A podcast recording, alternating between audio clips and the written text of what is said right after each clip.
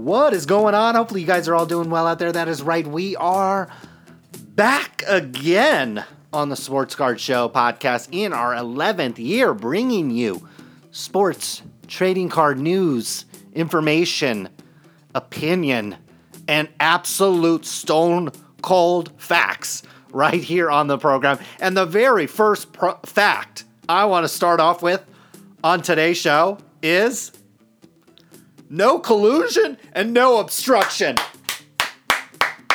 Woo! That is right, my friends. If you have believed the Huffington Post, CNN, MSNBC, Rachel, if you some of you guys have been getting tax advice, uh, you know, advice on Russia and collusion and this president and civics. Le- you you've been getting like that lesson from Rachel Maddow. Rachel Maddow has been teaching you about taxes, about uh, law. Like I don't think she has a law degree. Maybe she does, but she's been teaching you about collusion, obstruction, breaking the law, doing all this crap. None of it was true. That's a fact. So we'll start off with that on today's program. The other facts we'll talk about on today's show is we'll do a little NFL QB edition of Buy Sell Hold.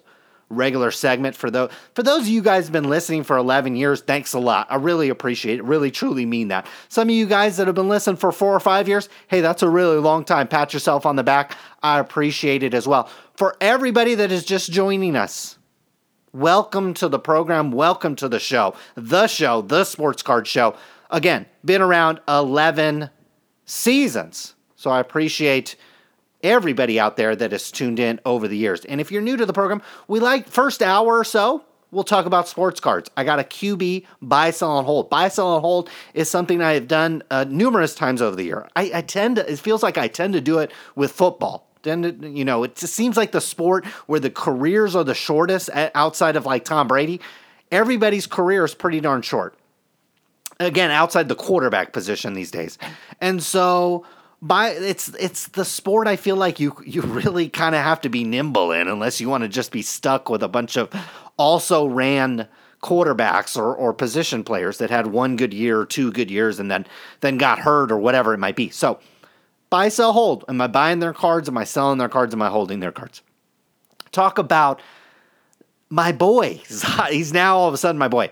Zion Williamson. Okay, the Lakers season started to poo poo very quickly. LeBron got hurt, then Lonzo. I know a lot of people hate on Lonzo, and certainly from a scoring perspective, not necessarily the uh, the kind of player. Definitely from an injury perspective, has been very very disappointing. Has not been able to stay healthy for more than fifty or sixty games.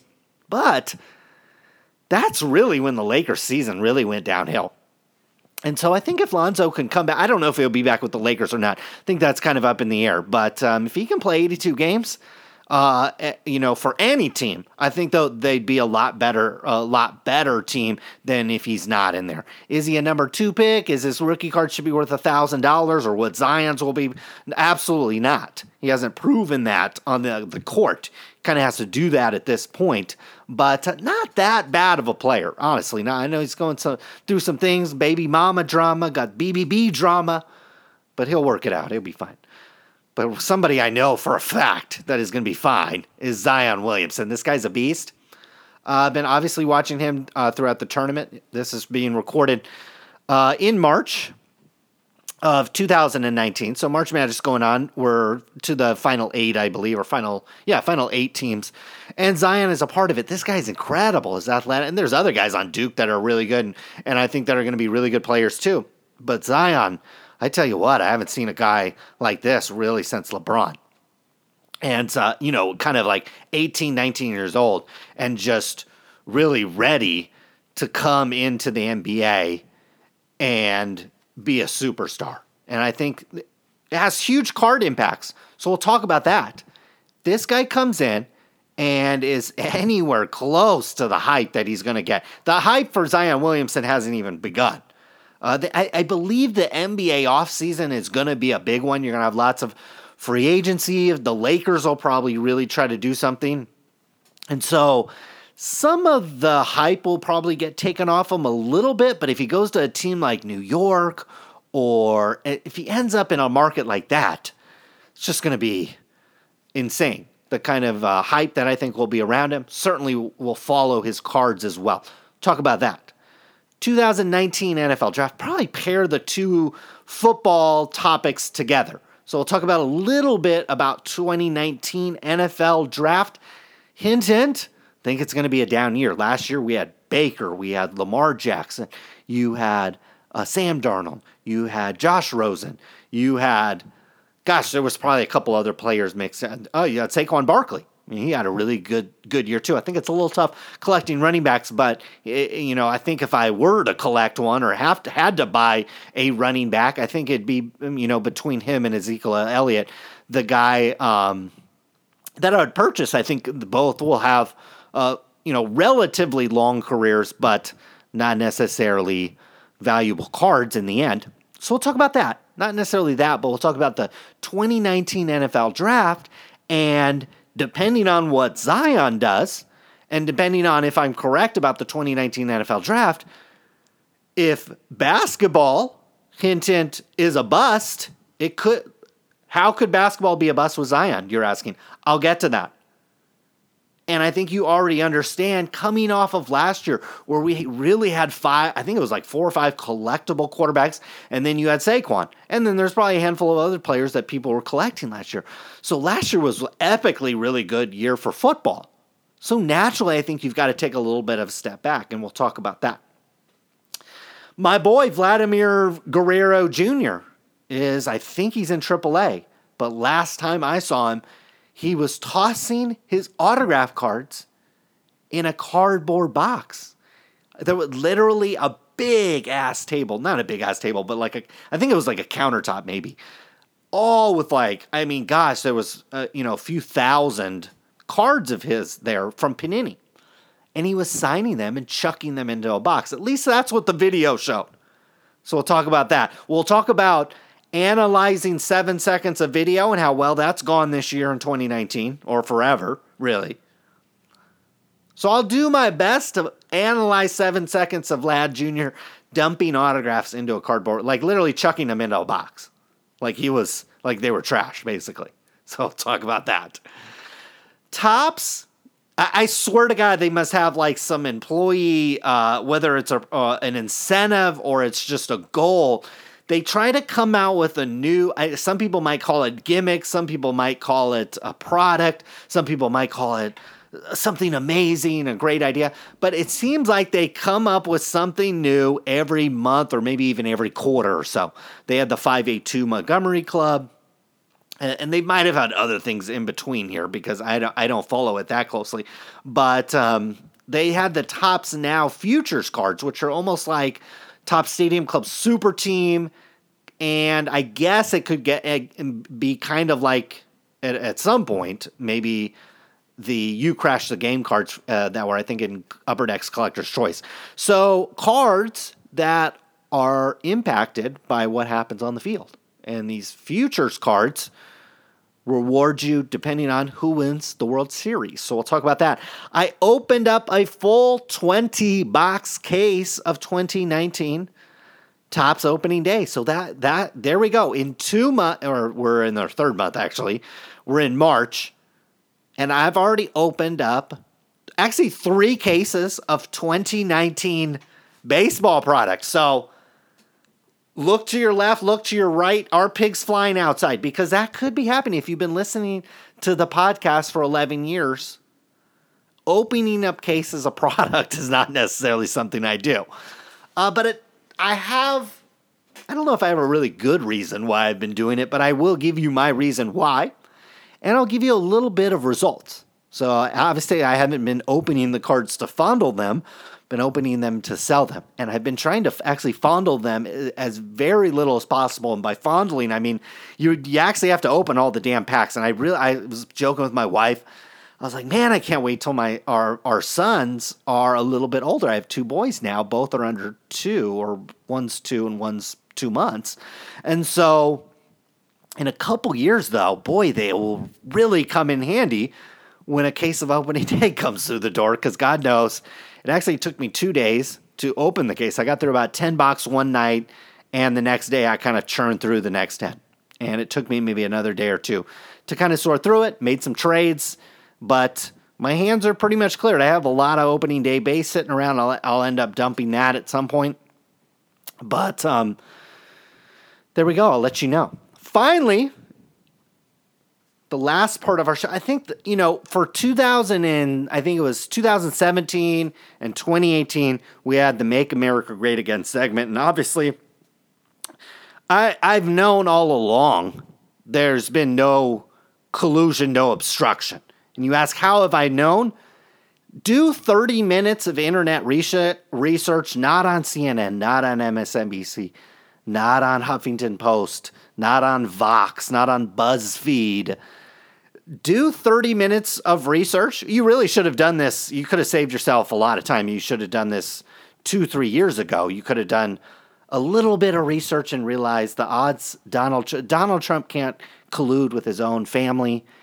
He can't collude with his own staff or really anybody, let alone Russia. So God knows he didn't do it. And so we had the we had the Make America Great Again segment.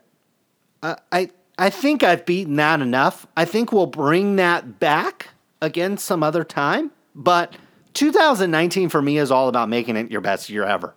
So we'll talk about uh, some of the things I've been working on. And by best year, it it's it really depends on who you are listening right now. If you're a young student, your priorities are different than if you're 40 you're if you have no kids versus two. If you ha- if you don't own a house, you do own a house. If you have a full-time job that you really like or you don't have a job. You have a job that you really like, you have a job that you hate. Really depends on where you're at. And so we'll talk a little bit about that. Talk a little bit about uh, my journey, and maybe that'll help you get through 2019 again, trying to make it the best one ever. Really, tr- really, truly trying to everything that you do make it the best. There's no reason not to.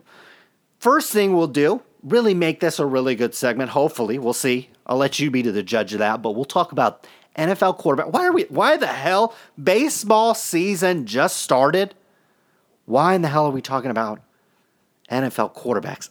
I really don't have a great answer for that other than I always try to stay a, a step ahead when it comes to thinking about the sports, especially when it comes to buying cards. Uh, I was buying baseball products, uh, baseball prospects in November and December of last year, a little bit, maybe a little bit in January, but really November and December of last year. Nobody cared. That was right in the heart of the NFL season. Nobody cares about baseball product prospects right then. So I buy the guys that are buried in AAA or in the fall league but might come up, have a good spring, maybe even make the major league team. So I had a couple, had some Michael Chavis of the Red Sox, I think his name is. But I don't know, whatever, randomly four or five of his cards and did extremely well. I mean, I think I bought them for 60 cents, sold some for two bucks.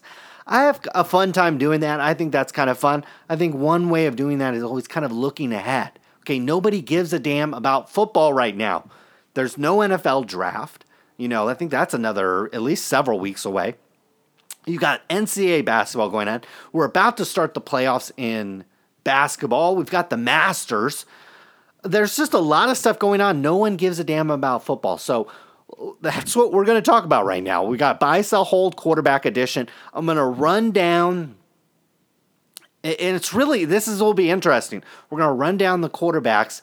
And uh, if I remember to parallel this, this is actually my thought process on buying these quarterbacks is almost exactly like buying stocks and buying investments, something we've also talked a lot about on the show.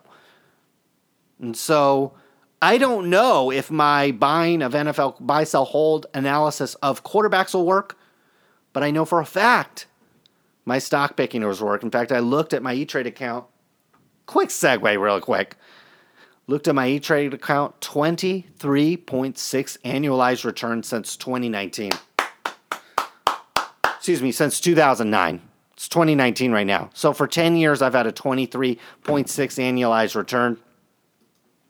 Folks, that doesn't include dividends and compounding. So it's actually a lot higher than that. And I just wanted to brag about that. So let's move right on into uh, Patrick Mahomes was rated number one. I'm, I'm on a list of like all 30 starting quarterbacks. And so we'll kind of run down. And Patrick Mahomes, for me, is a sell. Not that I think he's not a good player, not that I don't think the Chiefs will have. I think the Chiefs are like one of those teams, like for sure a contender next year. I think a lot of teams have question marks. Chiefs, probably not one of those teams. Absolutely would consider them uh, a contender next year. And, and not that I think Mahomes will have a, that bad of a year, but you know, he just came off MVP. He looked really good Any step back. I mean, if the Chiefs are like, you know, start the year 2 and 2 and 4 or 2 and 5 or something, eh, you know, they play all playoff teams and they don't look that great. Well, his cards are going to, you know, his cards have, have gotten a lot of air into them. Now, I haven't done any price research into this, but I know for a fact his cards have ha- had to have exploded over the past year. Uh, anytime you have an explosion in price, I don't know how, how much upside is is left there. Okay, now if Patrick Mahomes has a, a does MVP again and goes to the Super Bowl and wins, then you know, uh, he's probably more of a hold. For me, I'd take some risk off the table. You had four or five of them, maybe sell one or two of them and uh, roll the dice with the rest. That's probably where I'd be with him. Drew Brees was ranked number two, at least on the. I don't know how they're ranking these guys, but we'll go down the line. Uh, Drew Brees, a guy that I would just hold. I think uh, not a guy necessarily. I mean, if you want to buy him, I'm not gonna. I wouldn't complain. I, I doubt the market for him is is super hot, but I doubt it's it's super shallow cold either. Um, he's just a steady hold, Super Bowl winner, good guy. You know, it's kind of one of these guys that will probably have a career a little bit after retirement. Probably has made so much money and stuff. Might not hit the autograph circuit. Quite. We, that's one thing we got. I always see Joe Montana signing, and I'm always like, damn, Joe Montana signing. But God, he he didn't really make that much money when I'm sure he has plenty of money, but he didn't really make that much money when he was playing. Um, and, and if you live in San Francisco or live in a big city, you know, you kind of need a little little cash. And so um, that might not be true about Drew Brees. Might make so much money that he doesn't hit the autograph circuit, so his stuff's worth something. Holds up. Not that Joe Montana stuff's not worth something, but there's just a lot of it out there. We'll see if that's the case with Drew Brees. He's a hold. For me, Philip Rivers, um, I mean, I guess if you have this really strong inkling that the Chargers are going to go all the way, that's the only way I see his cards really having a lot of upside. So for me, Philip Rivers, I don't mind if you hold him. I don't really mind if you sell him. I don't think I'd be a huge buyer of them because I just don't think there's upside unless they really surprise everybody next year and go all the way. And even then, it'll be kind of a swan song for him. And, um, you know, there it is. Andrew Luck. I, gosh, I, you know, I think he's really good, but I, I think his cards are probably overpriced. Without having to go look at them, I would say his his cards are probably overpriced with where he is in his career. Look at some of these other quarterbacks that have even made a Super Bowl. We got Jared Goff just made a Super Bowl. Carson Wentz uh, was a part of a team that went to a Super Bowl. Um, you know, Cam Newton's been to a Super Bowl. There's been other young quarterbacks uh, that have made the, uh, you know, Russell Wilson have made the Super Bowl. You know, I can't tell you, you know, what Andrew Luck has even done in the postseason, let alone the Super Bowl. I know some of it's team related, but um, I like Andrew Luck, but not not a huge conviction on his cards. I don't think I'd be dumping him off, but I, I don't think I'd be running out and buying them. I think the time to buy him was when he was hurt. Okay. Um, now that he's back and he's healthy, I don't know. You know, there's a lot of stuff that has to happen on the field for his cards to really go up, and I, I don't really like that to to be the case. And even then, I don't know the upside. You know, obviously, a lot of these guys' future and fate is on the football field, but it, you know, it, it, it, there has to be upside there. Aaron Rodgers, I lump him right in with Drew Brees. Solid hold, if you want to buy them, that's fine. If you want to sell them, I think that's fine. I think if, if you probably look at a, a, four or five year chart on Aaron Rodgers cards, they probably held uh, fairly steady with, I'm sure, some blips on the radar. Russell Wilson, a guy that's probably peaked during his Super Bowl runs and has probably tailed off, kind of like his team's performance over the last few years. And I'm sure his cards as, as well. Russell Wilson, maybe a sneaky buy if you think the Seahawks are going to come back. He's a guy that could really, you know, uh, get a second Super Bowl would definitely solidify his legacy in, in, the game. And so I think if if you thought that would be the case, might be somebody that his cards have fallen off a little bit, so at least there's that that little bump that you could get. But again, it's all performance related. Jared Goff, this is someone I'd really have to to think about. For me, I think Jared Goff. The time to buy Jared Goff was probably in his. I think it was he made it. I mean, I know that he made the Super Bowl this last year, and I want to say maybe that was his third season. And so, I think if you missed that part of his career, it's going to be tough to squeeze a lot more upside. Because now it's like, okay, you've been to the Super Bowl. You know, now people are going to be expecting it again next year. And on top of that, the Rams fan base, it's it's LA and just LA just I mean, this team went to the Super Bowl, and I guarantee you that they're going to have trouble selling tickets at times. Uh, you know, so it, it's just a weird weird team that he's on. I think if he was on another team and he, you know, God knows if this was the Browns and he had taken them to the Super Bowl, even if they had lost to the Patriots, people would be showering this guy with praise like he was, you know, Kim Kardashian in a bikini or something like that. I mean, this guy would be, it, it would be crazy. He's in his second or, I think his second or third year, and he's already made it to the Super Bowl.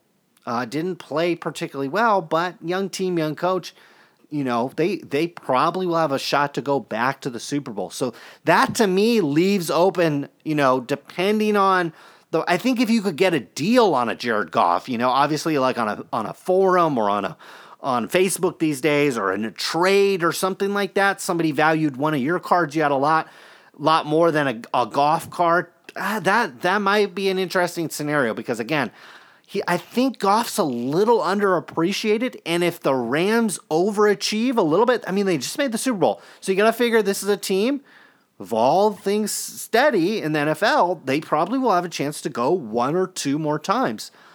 And gosh, Goff, Goff if Goff goes back to the Super Bowl one or two more times, his cards probably do have room to run. Matt Ryan, this is a guy Goff could turn into. Matt Ryan's been to the Super Bowl. Matt Ryan's cards are essentially DOA. I think if you pull a, a, Matt Ryan card, you're not. I mean, obviously, I ran through several other guys. You'd rather. I think you'd rather pull a Rodgers.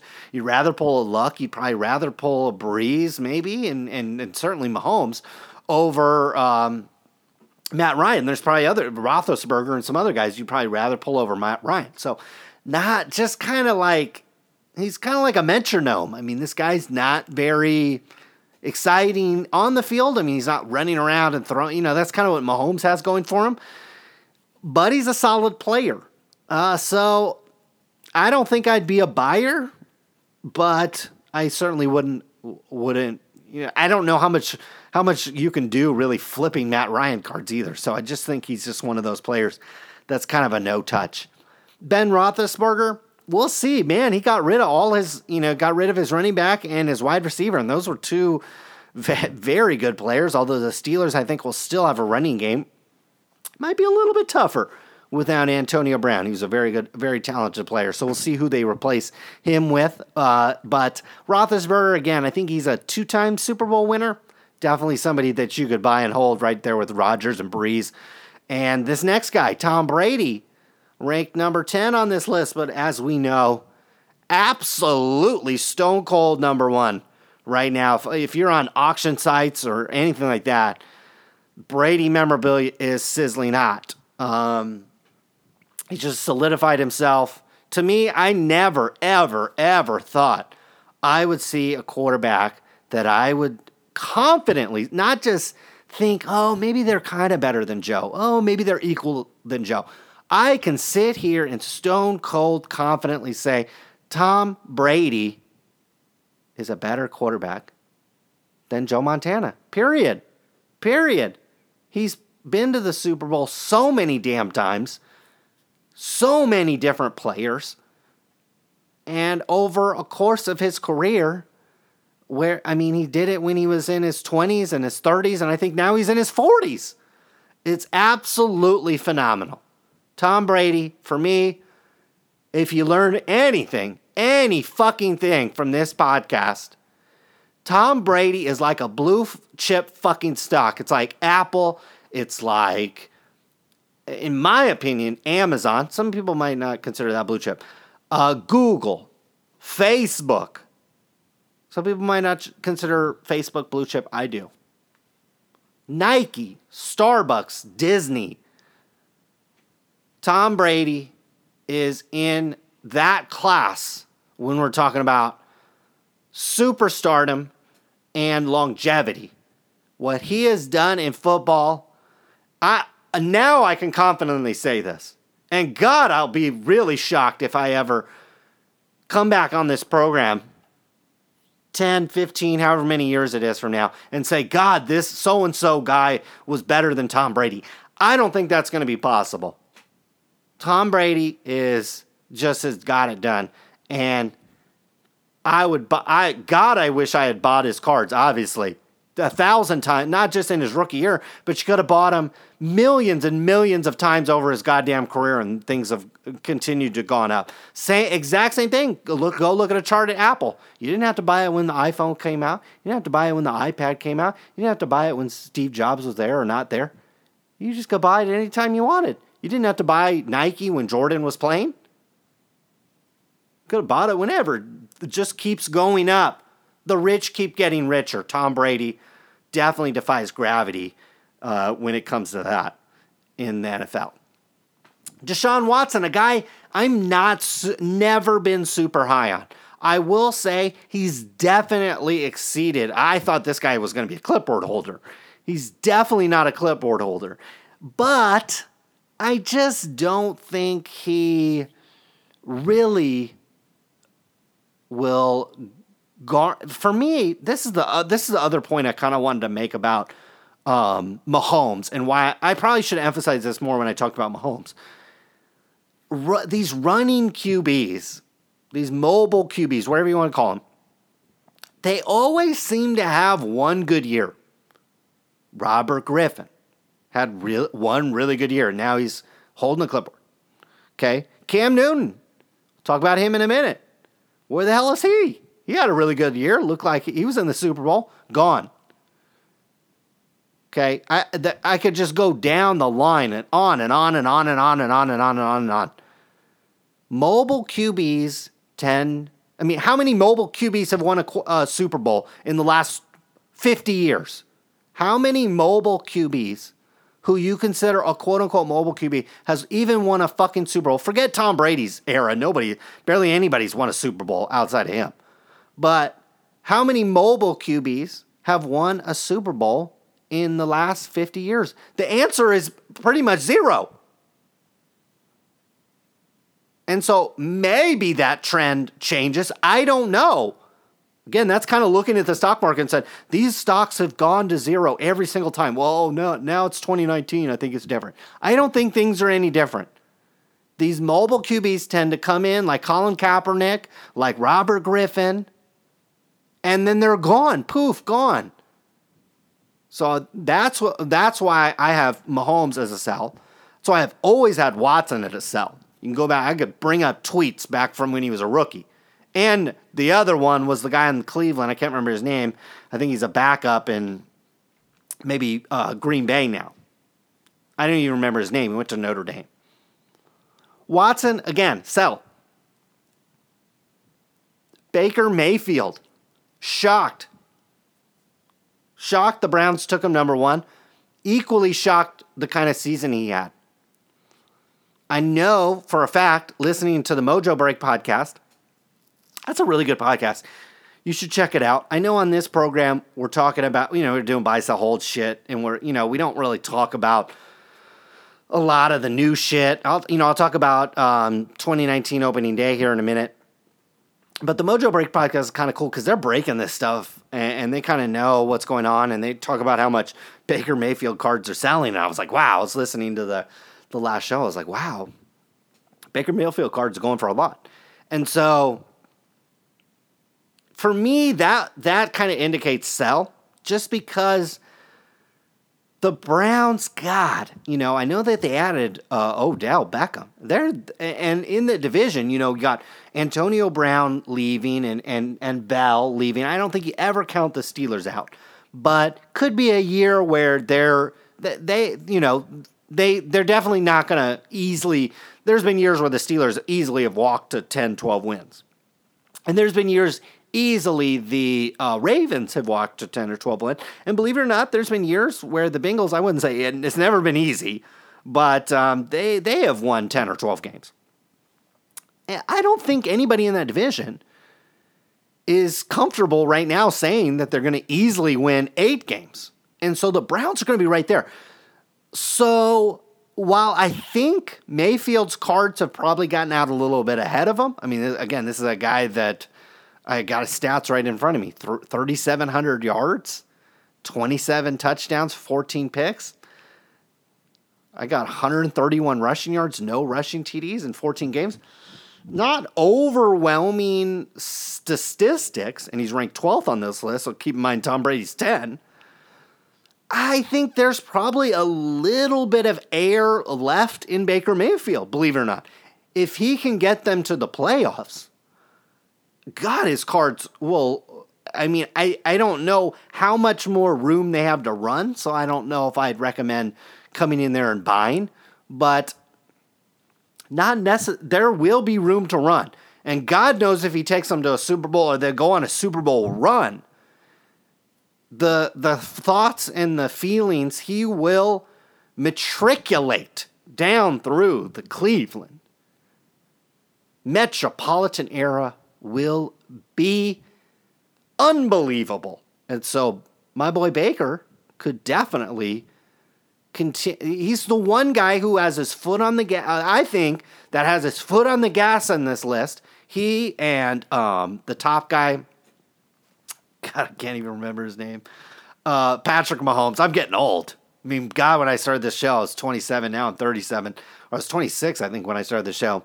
Now I'm 37. I can't even remember Patrick Mahomes. But Baker, I think those two quarterbacks on this list have their card prices have their foot on the accelerator. I gotta think Mahomes gets it off, gets off the accelerator a little bit. Baker, though, given where the Browns are and the fact that it would be their first playoff run season, Again, it's hard to even say that considering the success they have. But I, as a ba- Bengals fan, I know how these teams can be terrible for a decade or more, and then all of a sudden go to the playoffs four or five years in a row. And so it can happen, and Baker could definitely do it. I, I, I very impressed. The, obviously, I saw him twice last year, maybe even a, another game, maybe a national TV game or something. Uh, very impressed with him, not necessarily athletically or, uh, you know, arm strength and things of that nature, but just moxie. And uh, he definitely has a lot of that. And I think to play quarterback in the NFL does take a lot of that. Kirk Cousins, we'll just skip right over him. For me, he's, he's kind of a he's kind of a hobby nothing because he's bounced around. Even if he takes the Vikings somewhere, I, I don't think Viking fans are going to be like, oh God, I need to go get Kirk Cousin rookie cards, maybe a little bit. And maybe there's some value there. It's probably not a lot of downside in Cousins. I don't think anybody's really talking about him. Probably not a ton of people collecting his cards, so there's probably not a lot of downside. And I think the Vikings are one of those teams. They're well coached. They have some good players. So maybe a little little situation there, but you'd be digging through the garbage bin, in my opinion. Carson Wentz, another guy. Interesting situation here. I don't think you know, it'd be tough to be a seller of his cards, especially if you bought them, you know, at at, at the wrong times. But he's been hurt a lot. I think if you, uh, I think the intelligent thing to would have done is maybe picked off a card or two of his as he's been hurt, as the other guy that they had, um, Foles or whatever the guy, the other guy's name is, has been doing really well. I'm pretty sure he's out of the picture now. And so, oh, Wentz is a guy, interesting situation not not 100% sure if his teammates are 100% behind him, but as we know, the Eagles are a talented team. This is a team that could make a run. he, he's in an interesting situation. He's one ahead of Cam Newton. Remember, this was guy. This was a guy that was lighting the hobby on fire. Now his cards, I'm sure, are still uh, relatively valuable, but have definitely fallen off a cliff. To me, Cam Newton symbolizes where Patrick Mahomes could go. It's this is uh, Cam, Patrick Mahomes. I think Cam Newton won MVP and went to the Super Bowl.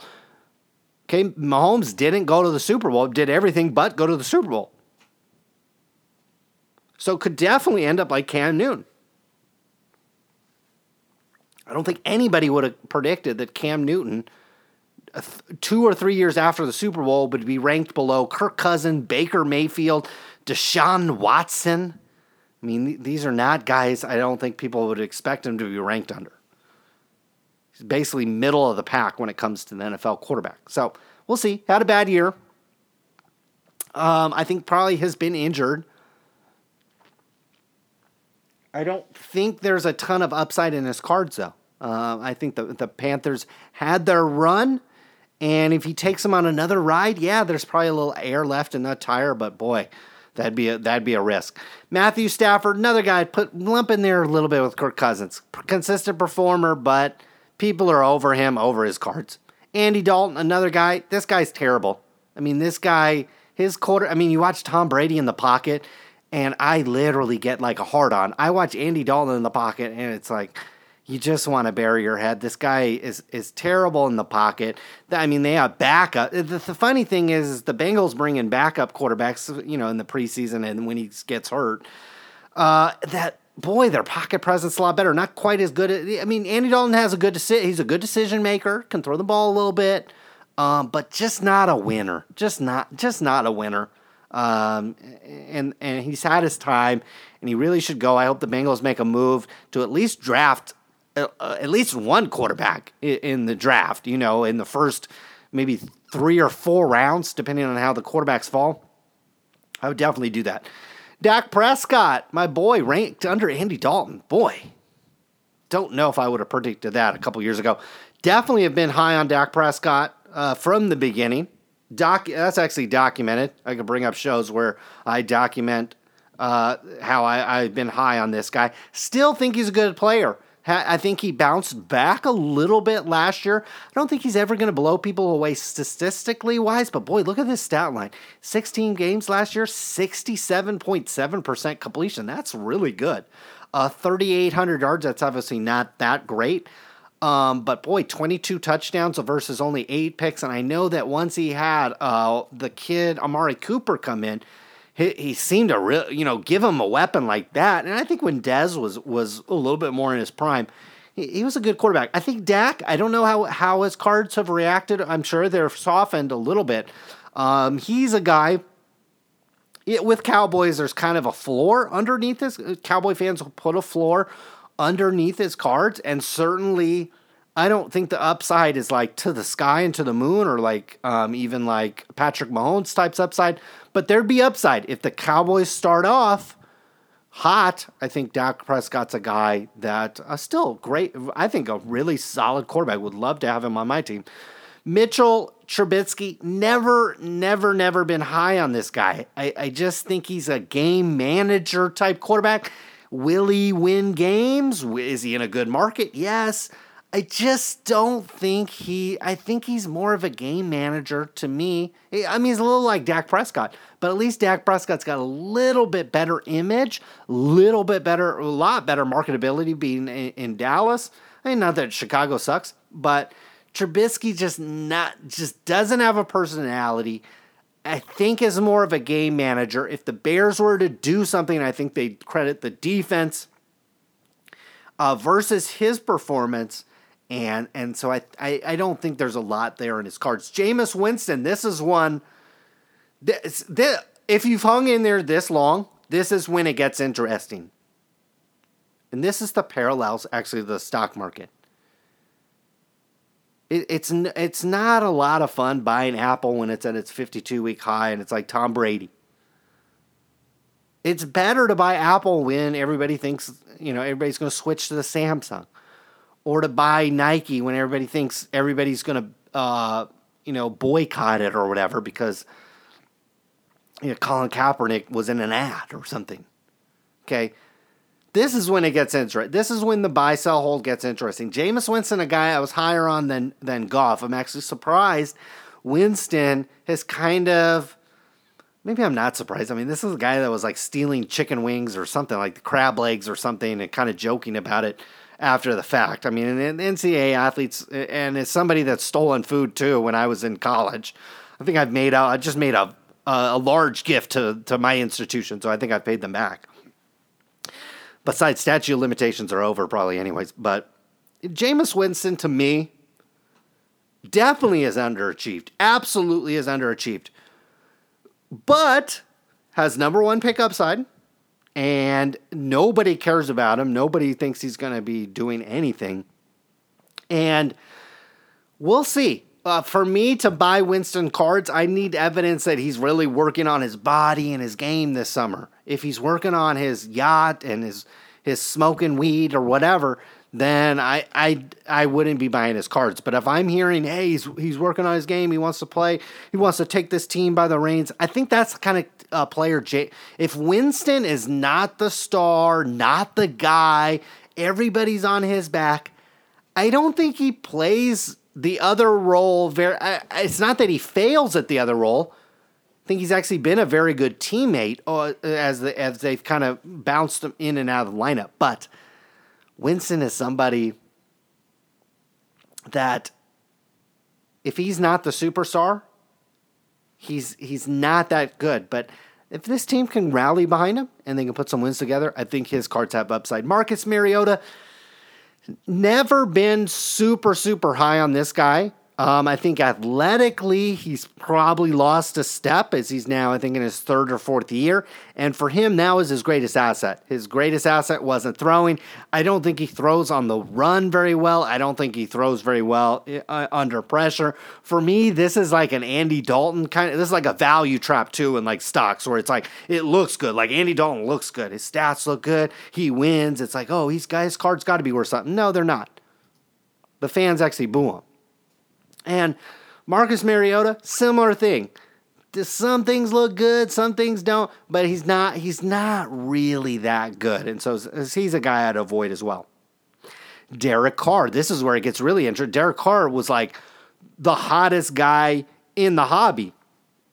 My boy Vegas Dave gotta be feeling a little. I think Vegas Dave was basically super collecting Derek Carr, which was a big mistake because Derek Carr's career has really taken a, a downfall. And I don't think Gruden likes him. I don't think Gruden trusts him. I don't think Gruden likes him. So I think there's going to be a problem. I, I think Gruden will eventually get his own guy in there. And he might get his own guy and put Carr on the bench. And so we'll see what ha- we'll see who has complete control. I think if Gruden has complete control of the Raiders, Derek Carr's throwing a football somewhere else in a couple months if Gruden doesn't have control of the Raiders, Carr's career is really going to have a problem because I don't think Gruden likes him. I don't think it's a good situation for him there anymore in in Oakland.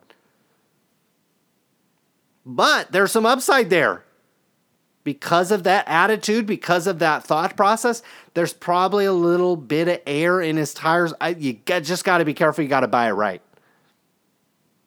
Lamar Jackson, a guy I'm actually I actually like this guy as a mobile quarterback. I think this guy had a pretty good year last year. He's ne- he's never going to be that. He's not going to be a good year.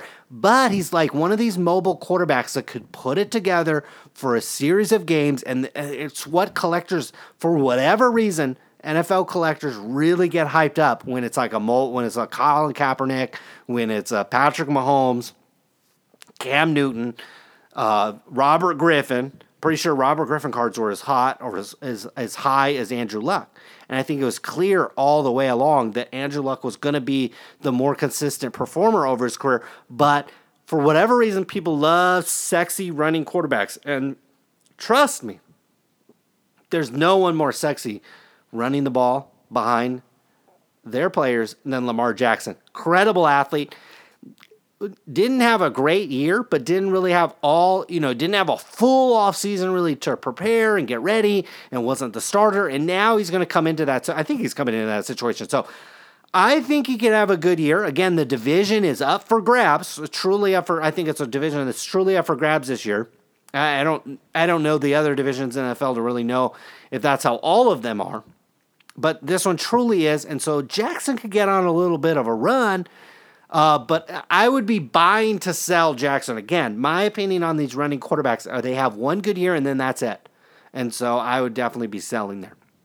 Sam Darnold, his cards and his fan base have, have probably taken a breath and realized he's not Tom Brady. He's not Joe Montana. He's not Tom Brady and Joe Montana. Okay. He's a good player. He throws on the run, obviously far better than uh, Marcus Mariota. He, he might be one of the better young quarterbacks I've seen throw on the run. So he moves around the pocket well, gets out of the pocket well. I think the Jets are still a couple players away. For me, Sam Darnold is probably, you know, kind of a, like a hold. I don't know if I'd really be actively buying his cards because, like, just like I said, I still think I, I think they got Le'Veon Bell, but I still think the Jets are probably a player or two away from being a, a legitimate winning football team. And so, in that case, I think you're going to have another year where Darnold will play, you know, pretty well, probably have some good games, probably some not so good games. But depending on how you think it, you know the team feels about him and, and, and how he might be going into year three, he could be like a guy like Jared Goff, that is one of those people that, oh, yeah, you know, Sarah, Sam Darnold, uh, Jared Goff. People collect them their first year. Their second year, still, some people really just the fans of them collect them. And then their third year, they finally take that leap because their team takes that leap. And I see that maybe with Darnold is that he's not gonna he's not gonna be super collectible next year only because I think the Jets, while they'll have plenty of attention on them and they'll probably be a little bit better, still don't think they're they're there yet. And so I, I think you can wait, kind of hold his cards, maybe looking to buy at a later date. Eli Manning, I don't know. If you like him, you can buy him. He's won two Super Bowls, very good player, and will probably have a career outside of football a little bit. But uh, again, not sure what his upside is. Joe Flacco, Super Bowl winner, no upside though. Case Keenum, same thing. Nick Mullens won't start. Alex Smith, People are tired of him. Tannehill sucks. Blake Bortles sucks. Finally, the last two guys who I consider, one of them I consider actually a strong buy. I'll give you my reasons. The other guy, I think, just for a buy, just for the fact that um, young quarterback, Josh Allen, probably wasn't as collected as some of the other quarterbacks were last year.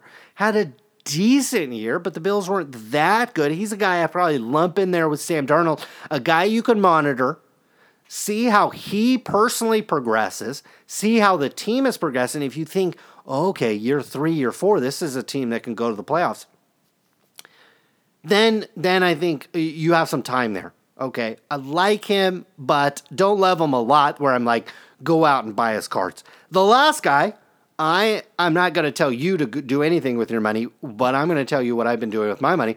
I've been buying some number the last ranked quarterback. Last ranked quarterback. I don't think this is like a penny stock though. It's not like buying a 99 cent or a $5 stock or something. Still think this is a pretty valuable stock. It just needs a little time to, to mature. That's my boy Josh Rosen, ranked number 33. Didn't have a great year last year. Looks like 11 touchdowns, 14 picks. That's tough. Only 55%, only 20, well, 2,200 yards at 14 games. Not, ter- not terrible, not great. Um, that's probably not 14 full games either.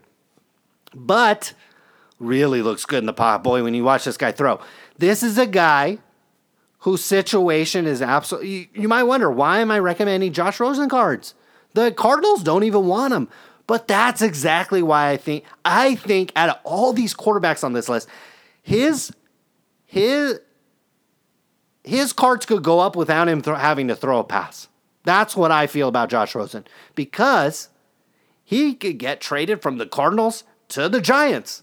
I think if he gets traded to the New York Giants, his cards would go up. They sure I don't they uh, sure as hell wouldn't go down if he got traded to the Giant New York Football Giants. Trust me. Him, Saquon Barkley, I'm not sure what the Giants offensive line is, but I know the Cardinals is terrible. It might be one of the worst in the league. I could almost say this with confidence. I think if he had Tom Brady on the Cardinals, he might not be able to take him to the Super Bowl. Not a great team. So we'll see. What if Rosen gets traded to the Patriots? Or another team with a good. Uh, I think the other rumor I think is Redskins. The three teams I've heard him rumored to possibly trade it to: New York Giants, Washington Redskins, and the Patriots. All three of those situations sound amazing. And so before he even throws a pass, his situation could get good. Now, there is some risk. Obviously, if the Cardinals keep him and then draft Kyler Murray, that's a big problem. you know, that's a really big problem. But I just don't see the Cardinals doing that. I don't see the Cardinals doing that. The Cardinals are either going to trade him or not draft Cardinal Murray, Kyle Murray. That's what they're. I, I, there's just not a lot of reason for the Cardinals to keep Rosen and then Murray and then draft Murray number one. Just doesn't make just doesn't make a lot of sense. If you can get a third or a second or whatever you can get out of Rosen, that makes sense to me. And so there, there's definitely some upside there. I think he could get himself to a new situation. I don't think the Cardinals are a very collectible team in terms of uh, cards and things like that, but it's certainly the New York Giants, certainly the Washington Redskins, and obviously if he was uh, considered the heir apparent to Tom Brady, got everybody, you know, look at the look at the guys. Uh, can't even remember the Niners quarterback Garoppolo, and there was a guy before Matt Cassel or something. There's been a long list of guys. So that's why to me he's probably the strongest buy on this whole list is that his cards can literally go up before he even throws a pass. And even if the Cardinals do something really stupid and keep him and then draft Murray, you're you're still not you're you're still you know I think there'll definitely be some downside in his cards at that point. Everybody will look at him as oh his career's over. And that definitely might be the time to come in and scoop, but it'd be it might be a tough tough situation. So we'll see what happens. But that's my buy sell hold on on quarterbacks. I really for me there are no strong buys outside of Tom Brady. Tom Brady has proven time and time and time and time and freaking time again that you could have bought his cards and they continue to go up. Now, will that continue to be the case? I don't think he's announced his retirement. If he comes back next year and then goes to the Super Bowl another freaking time, and whether he wins it or not, it doesn't really matter. That's that would be that would just give even more boost to his cards and, and, his legendary status. So for me, he's a buy. Dak Prescott, I think, for whatever reason, feel like the Cowboys could could um, could surprise some people. And I think with um, a full year with Amari Cooper, if both those two stay healthy, and, and with Ezekiel Elliott, that's a that's a trio right there. I tell you what, that's a trio that really should be making the playoffs. And I got to buy on my boy Josh Rosen because I think he is in in a unique situation to improve his value without even having to throw a pass. I have a strong sell on any mobile quarterback. Any mobile quarterback, I have a strong sell on um, after they have a great year. Mahomes, I, I, think I'd wait on Lamar Jackson. I think I, I wouldn't mind holding uh, Jackson, and if his cards are affordable, I wouldn't mind uh, picking one up because I think he's a guy that could have one more run. And I think maybe the biggest enigma and kind of mystery on this whole list is probably Jameis Winston. You know, where's it, eh, you know, I think next year's a big year for him. If he has another sucky year next year, he's gone. He's I mean, he's probably out of the NFL for all intents and purposes. But he could bounce. He he's a guy that everybody could be like, "Oh, wait. Winston's a good player. He's finally figured it out. Put, you know, put down the crab legs and now he's ready to throw the football." Uh, maybe. So he's a guy that that's kind of interesting too. So I think there's some interesting situations in football. Those are the ones I have on the quarterback side. We'll come back. We're actually going to take a break because I need to go get some water. I need to relax. So we're going to take a quick break, but we'll be back. Going to bring up my show notes here. That's right. I will, you know what? I think I'm going to skip 2019 NFL draft. I'll weave it a little bit in with Zion Williamson, is what I'm in. I'm going to talk a little bit about, coming back from the break, I'm going to talk about a little bit about Zion Williamson. What could happen with him? Could he, you know, I think it's, uh, I think it's up for debate. Will he even sign with Panini? What if he signs with Upper Deck? What if he doesn't sign with anybody? I think that would be a really smart thing to do. Some of these athletes don't freaking sign with anybody.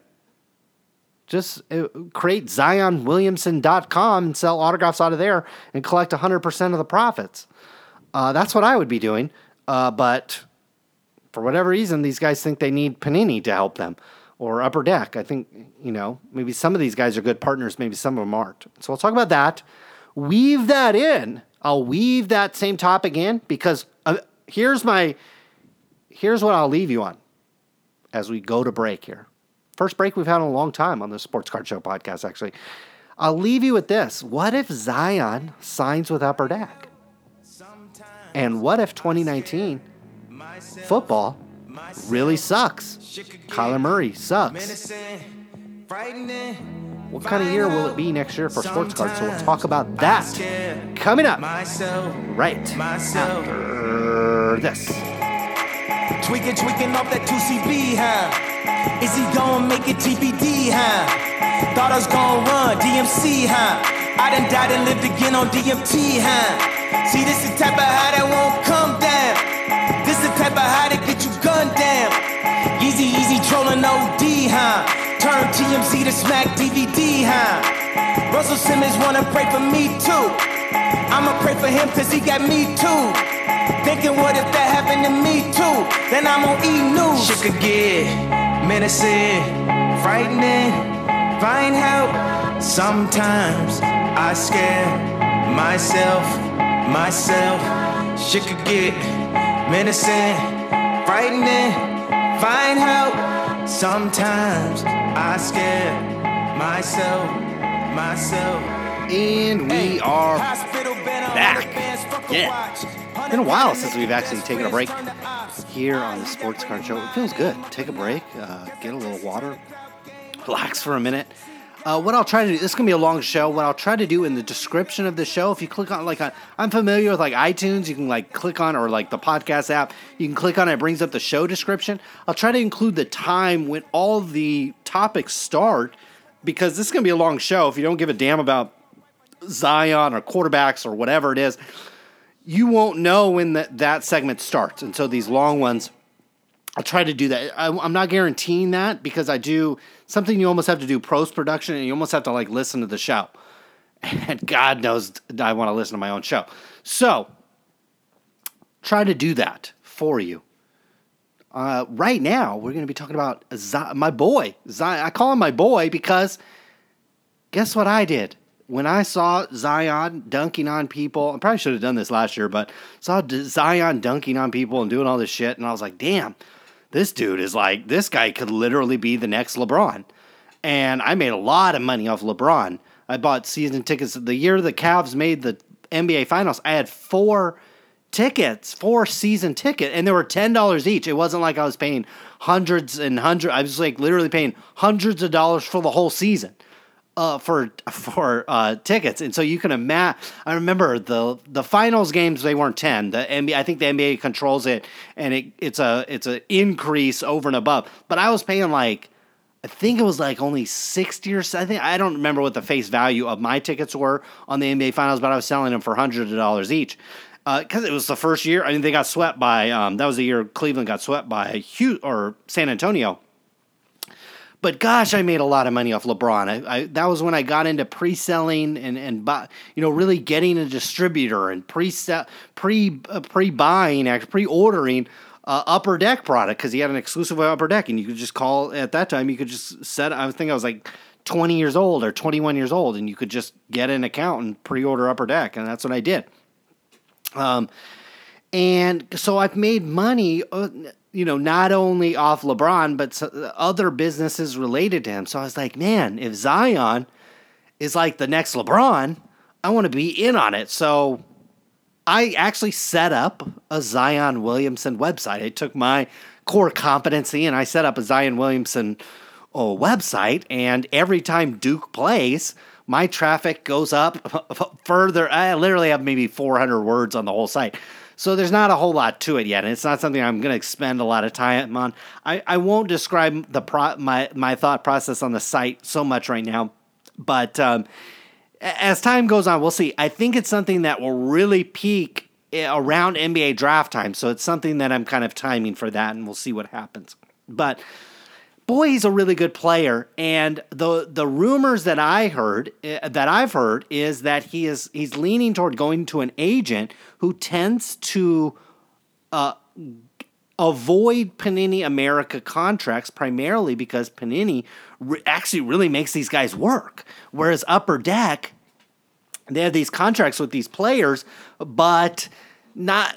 Uh, Upper Deck is not nearly as needy from a, a, you know oh we need a thousand stickers and we need you know because Panini's come out with a new product every week, but it's like Upper Deck much more. I mean, I'm sure on the hockey side it's completely different, but they don't have a license with anything else really, and so the the the way they can release Jordan and LeBron and Tiger, and uh, I think they have Gretzky maybe, um, and some other, and they have Ben Simmons, who I think is the agent Zion is thinking about going with. And so there is some fear within the card community that Zion could go and sign with Upper Deck or, or, or something like that, or not sign with anybody. I don't know. I think he will sign with somebody. I, I, again, I don't think. I think the wise thing for these guys to do is start ZionWilliamson.com and sell eight by tens and basketballs and jerseys and whatever the hell he wants off that site, and have little cousin from the hood run the damn site. I mean, we see how well that worked out for Lonzo. He had um, his dad's buddy running his money, and he took 1.5 million. So Zion should should have, you know, Price Cooper Waterhouse, you know, investigate or what audit, I guess is the term, his business. But uh, you get what I'm saying, okay? I think Zion is really going to have a big impact on basketball cards next year because if he's in Panini products, God knows Panini's going to. I mean, Jesus Christ, there's going to be a Zion. Uh, there'll be a if there's not a Zion card, a Zion stickers, as we talked about on the last show, there'll be Zion redemptions that he may or may not ever fulfill. so there'll be Zion redemptions, plenty of them, and I don't know if I'd buy any because Panini That'll be Panini's way to print money next year. If they have Zion, sure, Zion will sign some cards. Sure, Zion will sign some stickers. Sure, Zion will sign some basketballs. But I guarantee you, Panini is going to put in thousands and thousands and thousands of his redemption cards in products, not knowing if they'll actually get those from Zion. Period. They'll do that next year. And they'll be printing money if Zion signs with Upper Deck. I think his cards will be about what we got. What did uh, Ben Simmons had like a Goodwin Championship card? I think he was like in a Nike shirt or something. So we'll probably be get unimpressive cards uh, from from Zion, but goddamn, we could have a, a Zion uh, and Jordan duel. Shit, that'd be a pretty nice card, or a Zion Tiger Gretzky uh, you know, we uh, also the things I did see come out from Upper Deck. It looked like they got some kind of license through the NBA where they were to come out with these kind of jumbo. I think they had like these larger cards that basically looked like a card, but it was larger. Probably a much better present. I mean, I don't know about you, but if I had Z- something Zion, I'd want it out. You know, we collect these little tiny cards, and they look like crap. I mean, you put it on your mantle and you could barely see the damn thing. But if it was like a basketball or a jersey, I mean, it's like a statement piece. And so I think with Upper Deck, if you're a collector and you're excited about buying some Zion stuff, I think I'd be actually more excited about him being with Upper Deck because Upper Deck creates really nice statement pieces, whether it's the jerseys or the balls or or whatever, the 8 by 10s or the little photos they do. Just tend to be a little bit more, little, little more, um, I just think a step above what I see coming out of Panini's authentic kind of stuff. They just get him to sign Spaldings and jerseys, and, and anybody can do that. Maybe some shoes here and there. Upper Deck tends to create these a little, you know, like I said, they had these cards, they're quote unquote cards. They were just much bigger, maybe 8 by 10 size or maybe a little bit larger. They just looked like cards. They had NBA uniforms and signatures and a piece of jersey in there, and they looked really, really, really cool. And I think if you're a collector, uh, definitely something to be excited about. So, Either way, I think if you're a collector of Zion, I wouldn't worry. If you're like, ah, if you're a Duke fan or you just want to collect Zion or he goes to your team or whatever it is, you want, I wouldn't worry. I think if he goes upper deck, you're gonna have to pay up, but you know, you're gonna have to pay up either way to get his stuff. But I think his stuff, I think from statement pieces, stuff you put on your wall, conversation wise, rather have him get with upper deck. If you're looking from a, like an RPA standpoint Excuse me, I'm starting to take a drink. A, it's been a while since I recorded a podcast, so keep that voice flowing. But if you're looking from a card perspective, you were trying to stack up rainbows and prisms and autographs and things like that. Obviously, you'd want to go. Uh, you'd want them to sign with Panini. Now, if you're me, I think you should not sign with either one of them. But that's probably not. That's really more of a business dis- discussion than than a card discussion. So we'll we'll stay off that. Um, but boy, I think he, he, he has the potential. This is Zion to me. He's a guy, again, have I gone out and made a website of any athlete over the last 10 years, 20 years even? No. That that should really tell you something. And I've, uh, you know, as I sit here today, some of you guys might be young. You never saw Michael Jordan play. You didn't see Sha- Shaquille O'Neal in his prime. You didn't see Kobe Bryant play very much. Maybe he hated the Lakers. You didn't see some of you guys might not even saw, saw Tiger Woods in his prime. I've seen some of the greatest athletes of all time. Tiger, Jordan, Shaq, in my opinion, from a dominant perspective, and, and Zion has that type of body. Zion's like if if like Shawn Kemp and Shaq had a baby, like that's Zion high percentage shooter. I will say, just from a technical perspective, for me, he's a little bit different player than, say, a James Harden or even maybe like a Kevin Durant, certainly LeBron, where they kind of need the ball in their their their possession. Again, I I, I can I said Zion if Shaq and Shawn Kemp had a baby, it, or, or, actually Shawn Kemp, Zion, and maybe Larry Johnson had a had a threesome. Zion Williamson would pop out. And I think that because Zion's not really, a, I think he could become a ball dominant guy, but I think his strength is actually off ball, weak side, post up, elbow, wing type player. And you need a good coach. I think you need a good coach that can draw up plays. And it would really help if you had good a good point guard, a good uns. Now some of these point guards that are pulling eight threes a game, an unselfish point guard and Zion, that combo would be. And if you had a, another shot blocker maybe to help on defense and stuff like that, would be a tremendous. I think would be a really exciting. Uh, I don't know what they would do win wise because if they were in the East, they'd probably be a winner. But if in, they were in the West, it'd be harder because of the the way the talent is. But I am high. I'm really. I don't know if you can tell, but I'm as high on Zion is people are on weed out here in California, and it's legal out here, trust me. Weed is legal. And Zion is, uh, oh, his game is almost illegal, how good it is. Again, it's against college talent, but you see the athleticism, you see the explosiveness. Uh, it's something I have not seen in, in, in quite some time at the college level.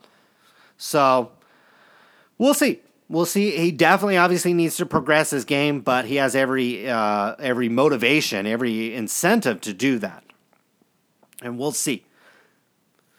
Now, my tie-in with the 2019 NFL Draft was what could happen is Zion could sign with Upper Deck, which. You know, again, I think we have RJ Barrett and there'll be other guys in the NBA, but if Zion is taking up all the air in the room, kind of like like Luka. I, I, know a lot of people are collecting or uh, think Luka Doncic. This is a guy I probably should have had more shows on this year, but I'll get it out. I'll I'll make it a fact right now. I think Luka Doncic sucks. I don't think he's a very good player. I think statistic wise, statistically, he's a good player.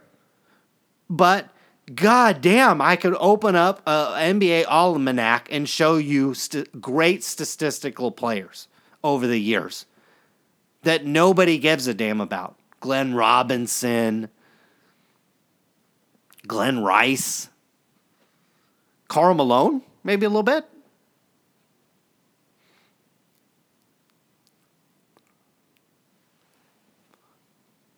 I don't I don't see his game progressing, and that's a problem in today's NBA because as we've seen, the NBA changes.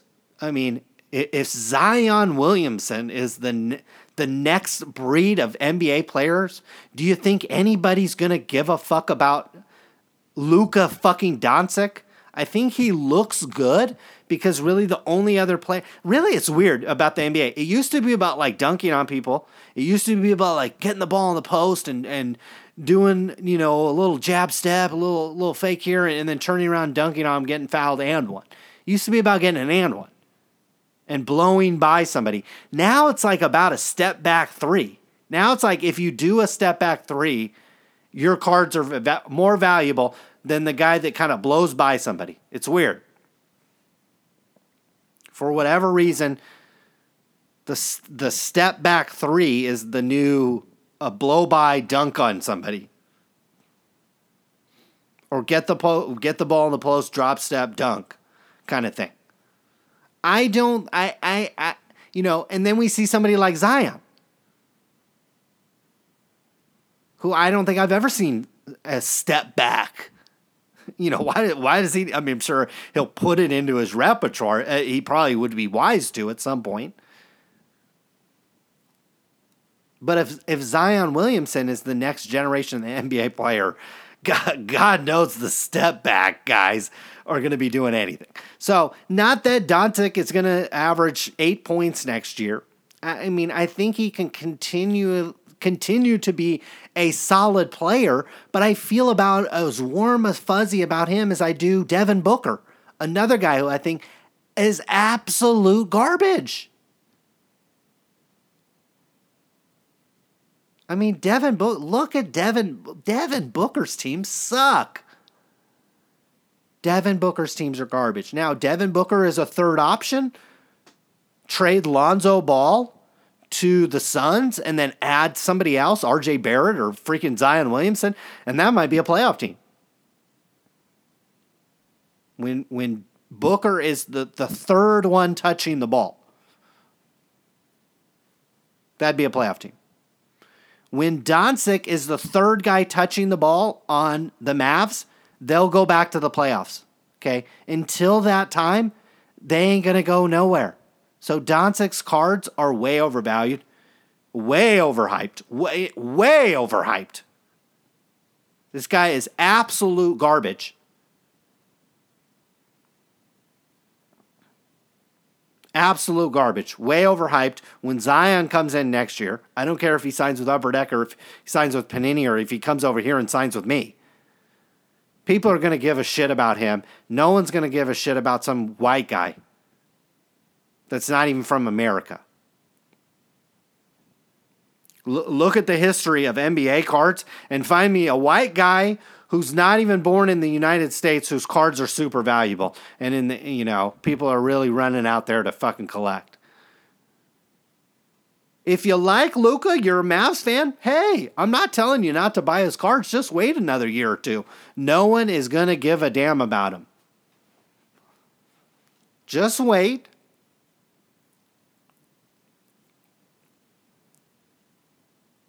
when he's the third option on the team, they'll start winning, but nobody will care about him then. Nobody will care. Zion could be sitting there on four wins in the month of December dunking on somebody, and that's what people are going to be caring about. Trust me. So I'm all about Zion, not about white, non American, especially non American white players. Good God. Definitely not. I don't know why people, I mean, people are literally running over themselves to buy this guy. This guy's trash.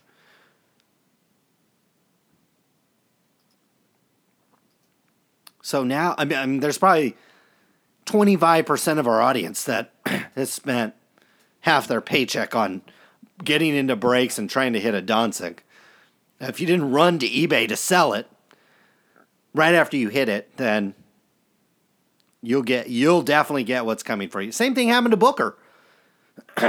I mean, our Booker's cards I'm sure are still valuable, but go look at a two-year chart of Devin Booker cards. Okay, is he a good scorer? Is he a good player? Yeah. If, if on a f- freaking pickup game, would I want him on my team? Hell yeah, we'd win every game. Okay? The NBA is not college basketball, it's not a pickup game. I've been watching the NBA for over 30 years now. And I've been watching championship level NBA. It's not like I've been a a, Hawks fan or a Grizzlies fan or some of these teams that have never freaking won. I've seen what it takes to win in the NBA. A white guy that's best attribute is a step back three is garbage. A guy who cares more about the line in his hair and scoring 50 points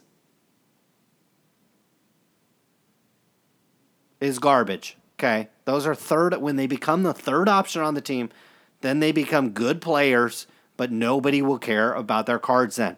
Because someone like a man like Zion Williamson will be the number one option on the team, and nobody will give a damn or be able to name anybody else around him because he will suck. He's like Donald Trump, literally just sucks the oxygen out of the room.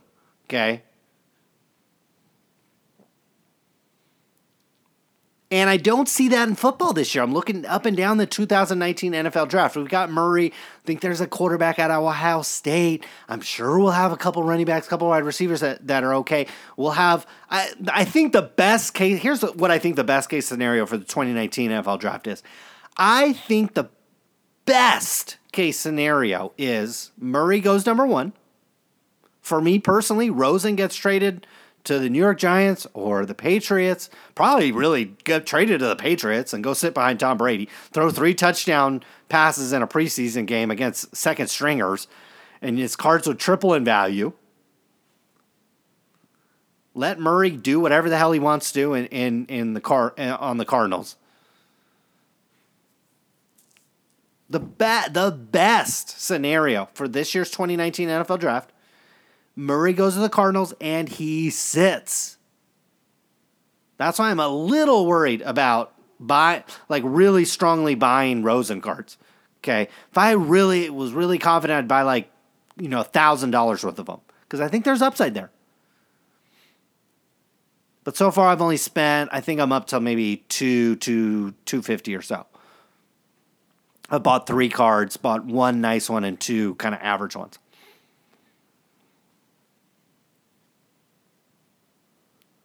So we'll see. But I think the best outcome, let's finish my point here finally. Quit talking about Josh Rosen. Is uh, obviously I'm like on my knees, like to Josh Rosen right now. I don't know why either. Just think he, I just think he's a guy that could have one good year and his cards would go up. Uh, like a lot of quarterbacks, I guess. But best case scenario, Murray gets drafted to the Cardinals and he sits for whatever reason. Rosen's there, they they get a veteran or whatever. But he sits. I think that would but I don't know if Mur- Murray, again, Murray's a guy that, if you're not familiar, got drafted by the Oakland A's, and the Oakland A's said, okay, you can go. And I think pretty high, too. I don't think it's like just some scrub prospect or whatever. I think they were they were excited about him or whatever. And so, but they let him go play college football. And then Murray won the Heisman Trophy Award. I'm not super impressed with him athletically, height. Why? I mean, I think a lot was made about his height being 5'10 or whatever. Not not impressed, really. Honestly, not impressed with any of his attributes. Could he be a good quarterback? Could he be like uh, uh, Deshaun Watson and kind of surprise me? For sure. I think he really could be like Deshaun Watson, where it's like not really impressive in any sense except maybe he's got a little bit. He, he definitely has athleticism. If you can get drafted in in baseball and then and then get, win the Heisman, goddamn, you're you're easily one of the best athletes in the world. So he has that going for him. But we know that the NFL is a lot more than that. And if you get go to a bad team, it's it's really tough. It's really tough in the NFL, especially a bad offensive line and not a lot of weapons. You know, if you don't got an Odell Beckham or an AJ Green or an Antonio Brown or something like that out there to to to really mass mask some of your weaknesses. It's tough. It's tough.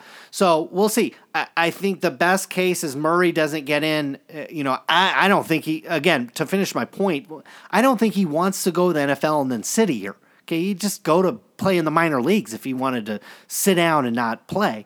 I think this is a guy that just is, uh, you know, is adrenaline junkie and just wants to play.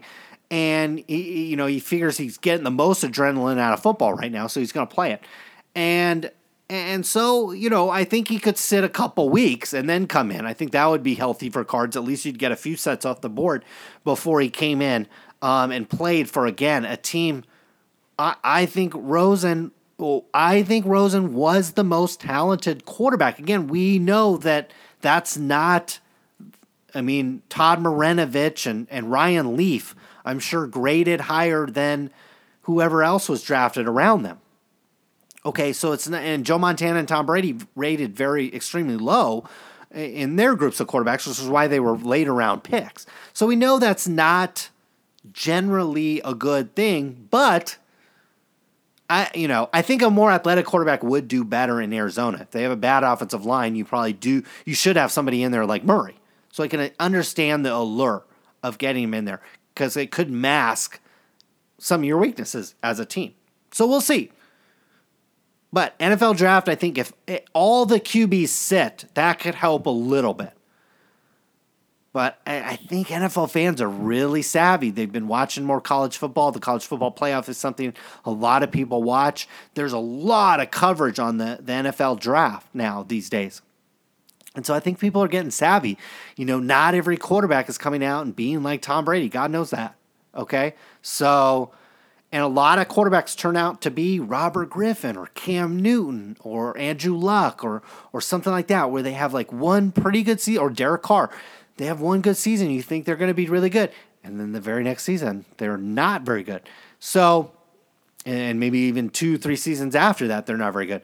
So, We'll see. I think either way, I think it's going to be a softer year in football. Even if Murray is good and he's playing well, even if he's like Robert Griffin, kind of like hotness, okay, or even like Baker Mayfield hotness.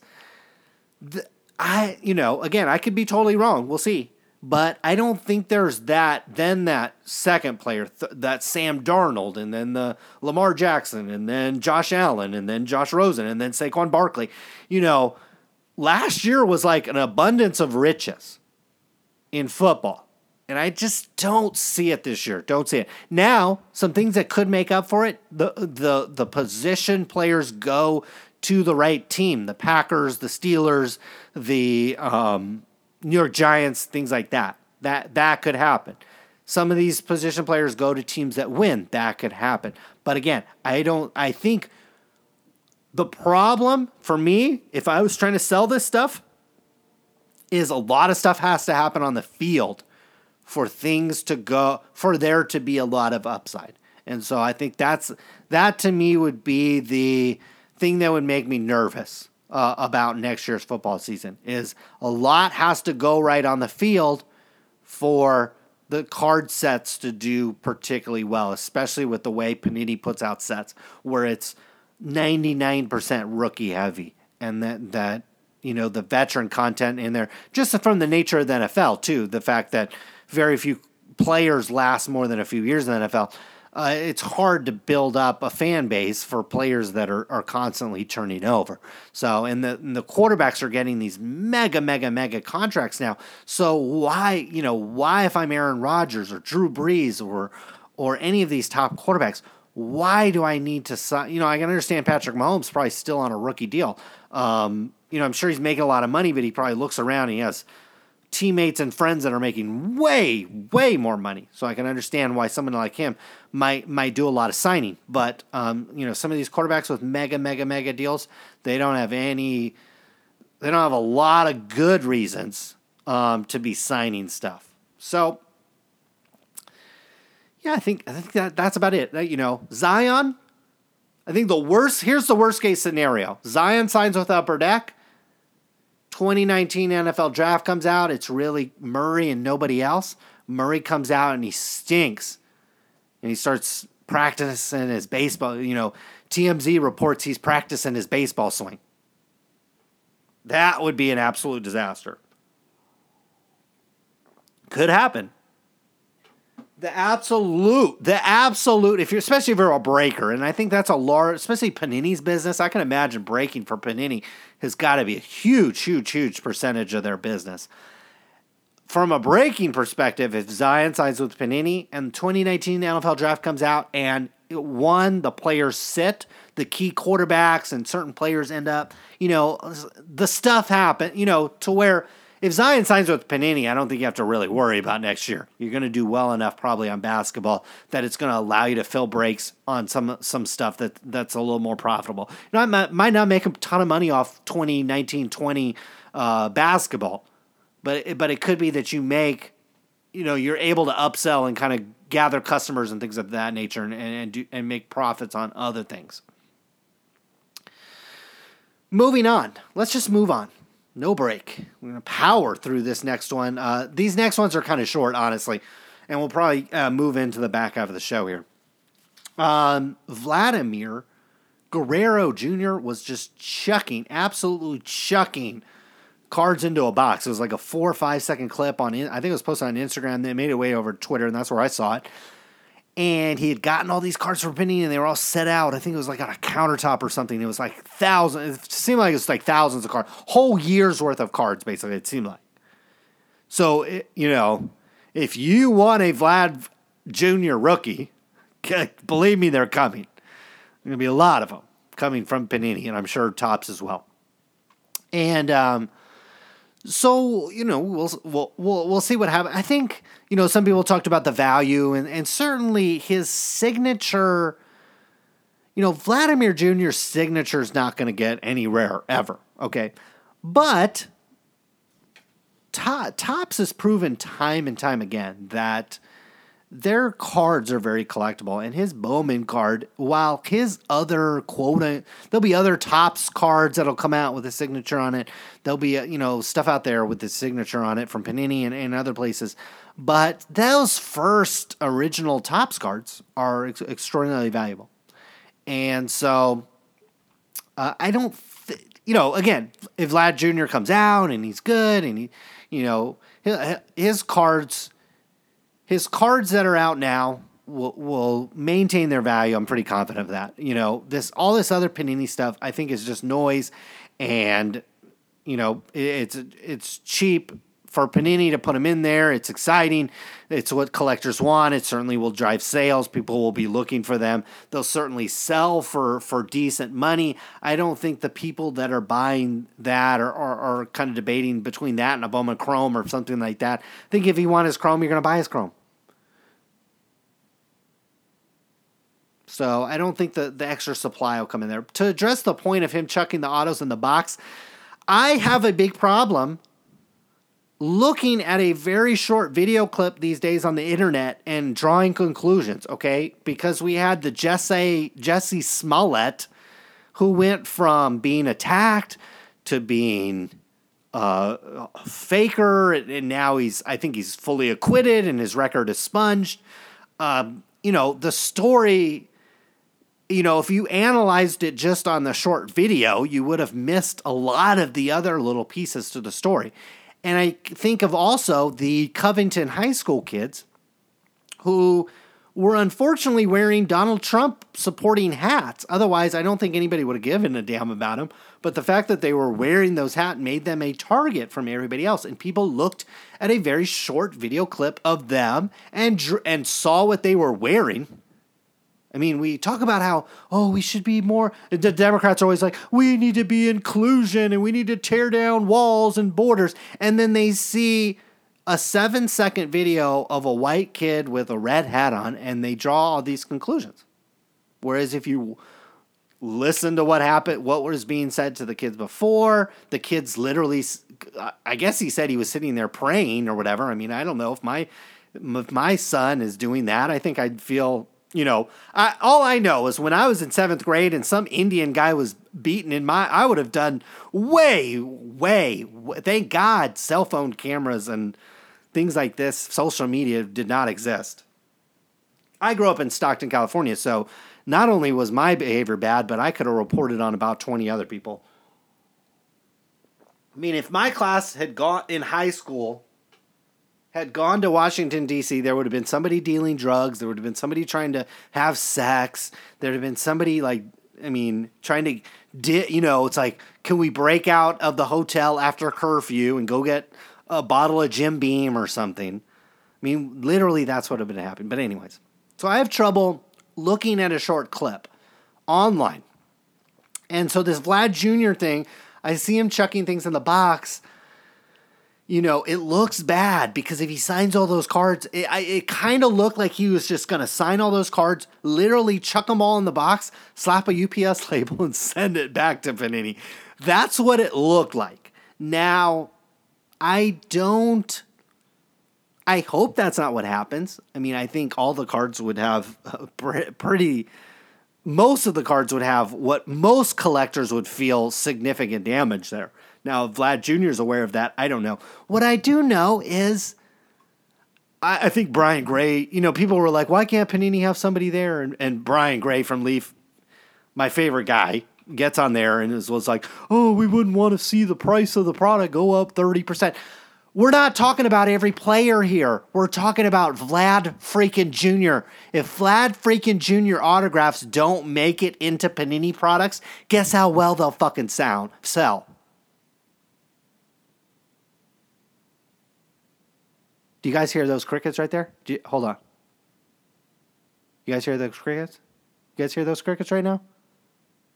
Hold on, hold on. Turn turn up your iPad right now. Do you hear the fucking crickets right now? That's the sound of Panini baseball selling without Vlad fucking Jr. cards in them.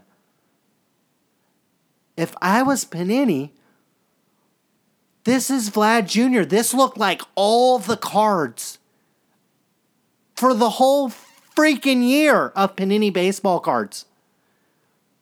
I think I could have sent some idiot. Could have put him on a $60 Southwest flight. Could have put him up in a six. God knows Vlad Jr.'s not in the Ritz Carlton in Bel Air or at the fucking Pebble Beach uh, Lodge. God knows that's not where he is. He's a minor league baseball player. He's probably in like a rented home or a, a host family or something, or maybe he's at his dad's house. I don't know.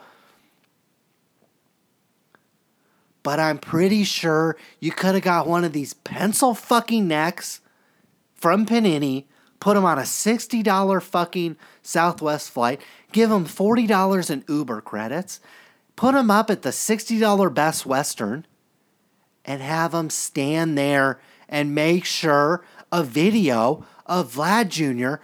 chucking freaking autograph cards in a freaking box doesn't make its round on social media. How much would, uh, again, would it cost maybe two, three hundred dollars? At the corporate level, since there's a lot, you know, they would have gave him thirty dollars a day in meals, and he would have been in a place where thirty dollars buys him you know, eight tacos and a, and four burritos. So there would have been some corporate waste. Might have been five hundred dollars. We're talking about Vlad Jr. here. We're not talking about, uh, you know, some other, Vladimir Guerrero Sr. Who most people probably don't even remember.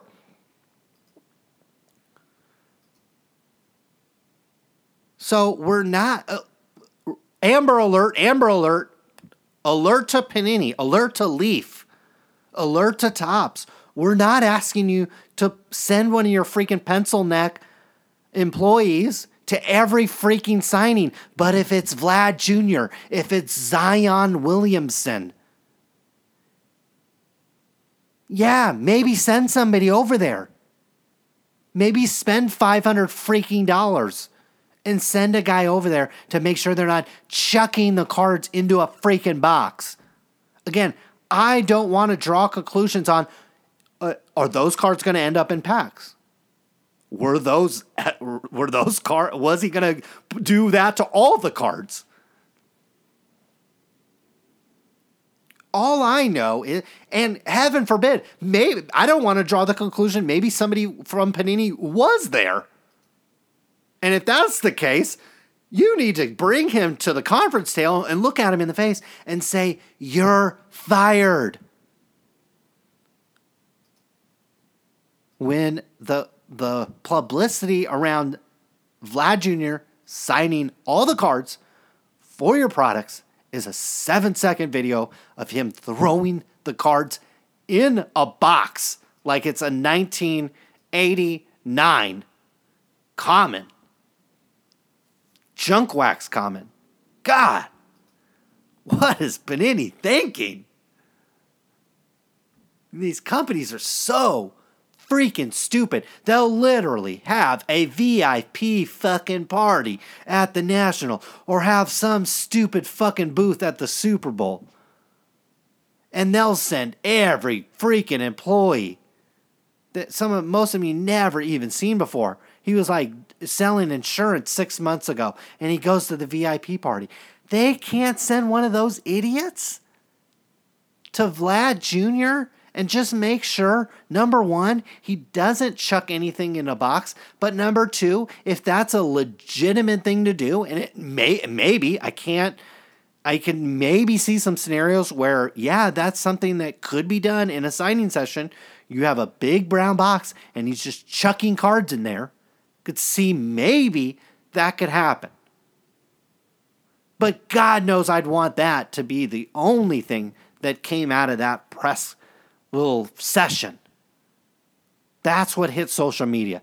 That's what found its way to collectors. Because those are the people that are buying this stuff. Okay? God knows little Johnny in Arkansas gives a damn about Vlad Jr. He's going to buy 99 cent packs of opening day or 299 packs and if he pulls a Vlad great if he doesn't it doesn't matter but the people that are buying Panini shit and buying into breaks and razzing and all this shit. All they care about is hitting the Vlad Jr. And if he's chucking it in a box, they're literally going to look at it close. Like, literally, people are going to get these Vlad Jr. cards and look at them closer than you looked at evidence of collusion in the Trump case. Some of you guys said, oh, yep, collusion. Oh, it's Trump. Collusion. Obstruction. He's guilty. And then you're going to get your Vlad Jr. card and you're going to go wash your hands four times, put on a pair of gloves, get your magnifying glass, get your special light, try to push down your boner about four times, and then look over the card about seven times, and then post pictures of it online. Ask other people to do the same, and then say, "Oh, should I send it to BGL? What's it going to grade out at, guys?" Hey guys, you think this is a nine five, or is this one of those ones that ended up in the box? What do you guys think? And then if it has even the fucking slightest little snag in the cardboard, just the tiniest, tiniest little bump. It's like if I went outside and I like put my finger on my Mercedes and then say, "Oh, oh, I need to go. Oh, need to go get it, get that buffed out." Nope, got gotta get that. Got gotta get the new finish on that. Swirl that out there's just the tiniest, tiniest imperfection on your Vlad card. You're gonna call Panini. Try to get a new one. You're gonna be like, this is one of those ones that was in the box. Under 10x magnification, I can see a small dot right here. Sending it back. Moving on, next topic. We'll just keep firing them off here just briefly, these last two topics here, really. Uh, Topps Now Futures. uh, interesting concept here. You got a, a, pack. I think it had three cards or something, and it had a team on it. And if the team won the World Series, you got stuff, and it seemed kind of interesting. I I don't know. I think the, the secondary market on those might be kind of interesting to see what the demand is on certain teams. Obviously, if you've been watching the Giants, there would be no demand on that. But I don't know. The Red Sox and the Dodgers and some of these other teams might be kind of valuable because it looked like what you got in return had some real value. And so I think you got like a whole set of cards with some of this shit. And so it looked good. So I thought that was kind of interesting. I would like to see Topps do this on a, a game by game. I think we're all, you know, God, I got to buy a card now and wait all the way to what? Freaking October or November to figure out. I mean, I might lose the damn thing before then. Or in some cases, you know, I, I could see if you have one of these cards and the team's in the playoffs, you sell out of it. You know what I mean? Like the uh, your odds are still, you know, I don't know what eight teams make the playoffs or something like that. So maybe more than that, maybe like ten teams make it. I don't know um, in the major leagues anymore, but you know, your odds are still not that great uh, to win the World Series. Obviously, they go up and up as time goes on, but um, I don't know. It might be kind of interesting. But what I would like to see is like I I think would be kind of interesting. Pull a pack of cards, and there's you know certain players in there like like normal, and maybe I pull a Bryce Harper card, and it says in the month of April, if Bryce Harper hits seven home runs or something, I get something. I think that you know I know that we had you crash the game, and it was like that was literally like on a certain day, if the dude did this, this, and this, you got this set, and it was kind of it was pre-internet, so it was kind of tough I remember it was like you had to get the newspaper and check to see the stats and stuff like that. So uh, it was different era, different era of time. I think now, eh, certainly you could do it game by game, but I think it's tough with baseball because what if the guy sits out that particular game? Then that that card is is challenged, and then you also have to time that up with the baseball schedule. There's just a lot. You know, what if it's a rain out? there's a lot of things that could go wrong on a per game basis. But if I have a, a, a Bryce Harper card where it's, you know, I, I don't know what a lot or a little home run, you know, what, what a decent number of home runs. And I'm, I'm assuming most baseball teams play about 26 days, 27 days out of a month. And so I, I would imagine if you're hitting, you know, two home runs a week, that, that'd be a lot of home runs, I'd imagine. So uh, maybe not. So, but you know, eight to 10 home runs in a month. That, that seemed like it'd be a decent amount of home runs. I don't know how many months are in the season. I guess you could figure it out that way. But I think something like that, or if the guy gets four stolen bases in a week, or you know, or or hits four doubles or something, you know, I think you could do a lot of things where it, it might be kind of interesting. And I think the MLB that, that I think it'd be it make for a great part. I know that MLB is always looking at these as like partnerships and stuff like that. I think Topps is trying to make money. MLB is kind of tries to make it look like it's this partnership because I think the owners wanted to make it look like oh we're not making as much money as you guys think we are, but we really are. So, um, but but boy, what a great you know I wouldn't give a damn about Bryce Harper, but if I had a card where I got a whole set, if he hit seven home runs, I'd be checking every day if he hit one. So um I think it'd be pretty cool. And I think it's something, excuse me, I think it's something that Topps will, will likely venture down into. So, um, and again, I, I think I said at this top of the show, it, it just seems like Topps is coming up with something new. And it's not revolutionary or like amazing kind of shit, but you know, it's like uh, 582 Club, uh, Topps Now. I think you go further back than that. You've had, yeah, I think they have throwback Thursdays or Tuesdays or whatever it is. Uh, they're doing a lot of, more of this direct to consumer stuff. They have these Topps Now futures. They're kind of iterating on Topps Now and things like that. And they've they've added to that with relic pieces and th- and autographs and things like that. So, uh, you know, I like I, I like that. I like, you know, whereas Panini, it's like you kind of feel like Panini just copies copies whatever tends to copy what other companies do. But what I will say is when Panini does innovate, look at first off the line. I got people telling me all the time, like, oh, I'm killing it off first off, off the line. I get a box for this much and it instantly sells. You know, it's like buying sneakers or something like that. So when Topps, I mean, Topps doesn't have first off the line. No other company has first off the line. So when Panini and these, the, um, newsflash, to the pencil necks at Topps and Panini and Upper Deck and Leaf and all you idiots. Innovate. Innovate. And I think Topps is doing that. That's why you, you probably hear me criticizing Topps less these days. Certainly, God knows in the past, when that dumb idiot, Mark, Mark Sapir, I think is his name, God, that guy was a moron.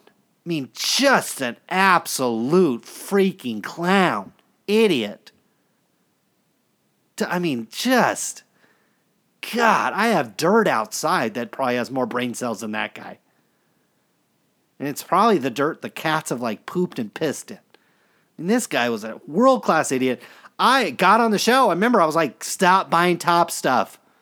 These guys are clowns that are working there. I think Topps has, t- I think they actually have a CEO now. I think they have like leadership there. So I think that's good. And um,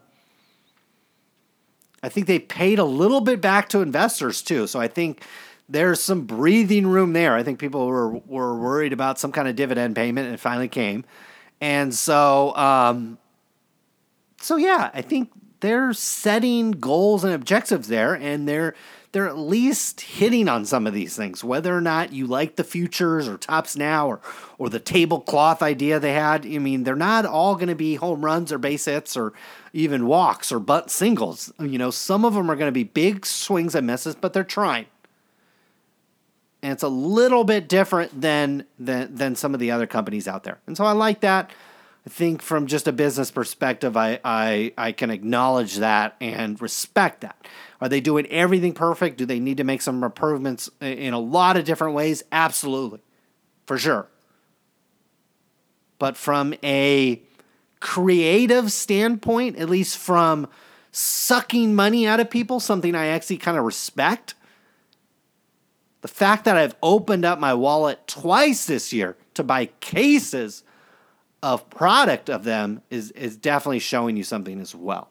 Probably something I should have done over the last couple years because uh, you've had some really good years. I, did a little bit last year, but um, not to this ex- extent. I finally getting full allocations of some of the not the best stuff or the good stuff even, but I'm getting full allocations of of certain products um, through Topps, and so obviously the ones that don't sell out, I get like full allocations, but. I'm able to open them, and I think I, I did okay. And what I want to say is, uh, um, to really make this clear, is I'm not buying and opening these products to to pay any bills, to build a business or anything. I'm primarily buying these products because there is a small amount of upside. I think there's a small amount of upside if you buy them. Number two, you have years like Aaron Judge, Ohtani, things like that. If Vlad, shit, if Vlad Jr.'s the who we think he is, and Tatis Jr. and some of these other guys, this year in baseball is going to be pretty good too. Every year in baseball will be pretty good if the prospects are good and Topps delivers. So there is some value in having an account where I can get allocated product. Okay, because you can't. I made a fortune on Bowman. That's kind of why you do this. Is you basically pre-order, pre-order, pre-order, and then Bowman comes and you make a bunch of money. Or Topps Chrome hits, not Topps Chrome necessarily, but Bowman Chrome hits and Bowman Draft and things like that hit, and you do well. Heritage, But what I found is you could open these cases up, get lucky, obviously, but if I felt like I've gotten lucky twice in a row, so it's not all luck. And get your money back on the case pretty easily. And we're talking in between three cases. I've put up less than 15 auctions on eBay. I am literally getting this stuff, putting the very rarest, hottest cards on eBay, and even not in all, all cases putting it all in a box and sending it all to check on my cards. And I think I've done, you know, $600 in sales over on check on my cards, couple that with another five on the series one, and I've got my money back. I got a big old stack of cards. Okay. I think if you're into base, it's not a bad strategy. Am I into base? Not really. Do I have a plan to unload the base? I do, but it will take a little bit of work to implement and things like that. It's not guaranteed. But I do have a plan to unload the base if I need to. The opening day case went pretty well. It was it was more. I thought it was like 24 packs per box, but it was actually I think it was like 36 packs per box. So it was like a lot of packs and a lot of. I mean, I knew it was going to be a lot of packs and a lot of cards, but when it, I think I think the configuration on opening day was 36 packs per box and a 20 box case. So I opened a ton of packs. But what I like about opening day, and I think card companies, especially Topps, does it so well. Topps does these kind of mid end, and you can call opening day low end because I think the cost on it was 20, 20 something dollars a box. So, I mean, it's like less than a dollar a pack, I think. So, from a wholesale cost, that's pretty good, you know? so there's not going to be a ton of like really high end relics and autograph. I literally pulled like a, uh, my one of my case hits was like a, a, a mascot autograph, mascot autograph relic card. But what's interesting is those cards actually are very collectible. And what I found is I was able to make a trade. Somebody on Twitter said, "Hey, you pull any of the the twins." A guy, the twins mascot, and I said, "Well, actually, I pulled probably the best card of his in the whole set because it was the it was like one in like fifteen thousand packs. I mean, it was like ridiculous. Maybe fifteen hundred packs, maybe not fifteen thousand, but it was really hard to get. Really hard card to get.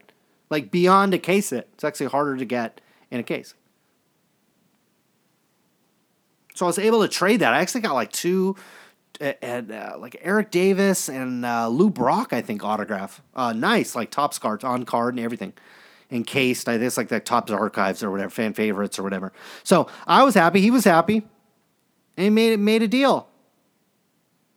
Pulled an Aaron Judge I sold for a hundred. Pulled a, a I got lucky. I pulled an Acuna autograph that I'll probably sell for about a hundred. So I did all right. I actually sold or traded only three cards and probably got about two two to two hundred and fifty dollars in value just off three cards, and the whole case costs four hundred. So for me, Topps opening day was kind of a sneaky value. Now I sent a set over 750 cards in to check on my cards.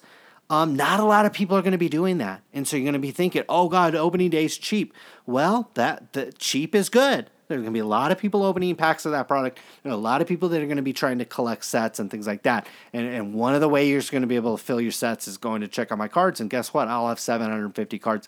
A lot of the inserts were Ruths and Jeters and Gehrig's and Mantles and things like that. So you hit a lot of very larger name players whose cards tend to be worth 30, 40, 50 cents anyways. So overall, I think on the Topps opening day case, I'm actually more confident I'll actually make money on that case. I think on Series 1, uh, uh, if you count all the fees and all this other crap, I definitely will will I don't want to say lose money because I still have quite a few cards. I had a couple cards that I kept for myself, including an autograph that's probably worth a, a hundred bucks. So I would say it's about a. I would really call Top Series One a break even. If I really really grinded, I easily could have made money or broken even. Opening day, I think really easily I'm going to make a little bit of money uh, and end up with a lot of base, which can, can be an attractive thing um, if that's what you want.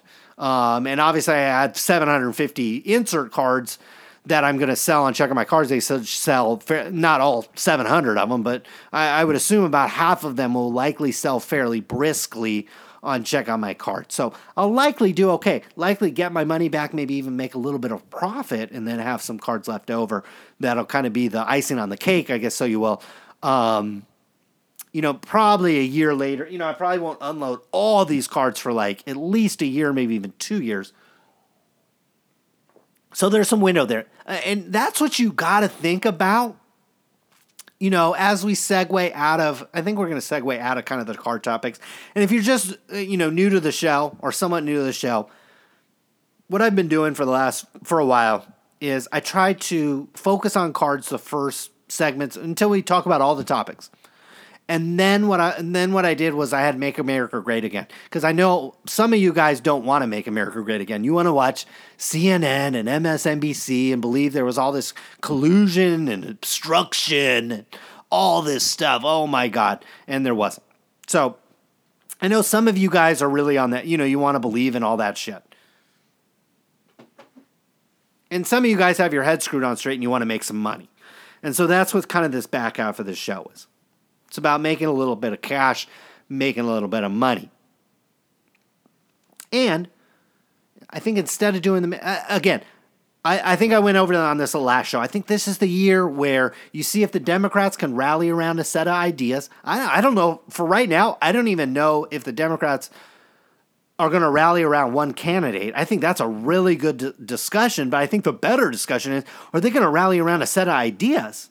Because that really, that actually really is what needs to happen for them to have a, a really good chance of contending against Donald Trump, who, again, not a perfect president, but a very good campaigner and has a tremendous amount of support from the people that do support him. And there's enough of those people out there that definitely he could win again. And so, and especially if the Democrats are, are split on their ideas and split on the people they support. So for me, over the next year, I think you won't have a lot come out of Washington. I think after this no collusion, no obstruction, you'll have, you know, tax. Trump did this in 1987. Trump did this in, in 2004. You'll have these kind of things come out, but I don't think they're going to get any kind of legs um, uh, more than maybe a few hours on the news that people are going to care about. It was really this Trump Russia shit, and it since it, it laid an egg and completely whiffed. Complete witch hunt. Absolute 100% vindication. So people are going to move on. And so I don't think there's going to be a lot legislation wise. I think there's going to be some jockeying there. I think really the the story in politics is going to be do the Democrats rally around a set of ideas? Do they rally around one candidate? Okay. And if they do that, be an extraordinarily enter I think it'll be and it's going to be entertaining either way, but I think if they do that it'll be extremely competitive.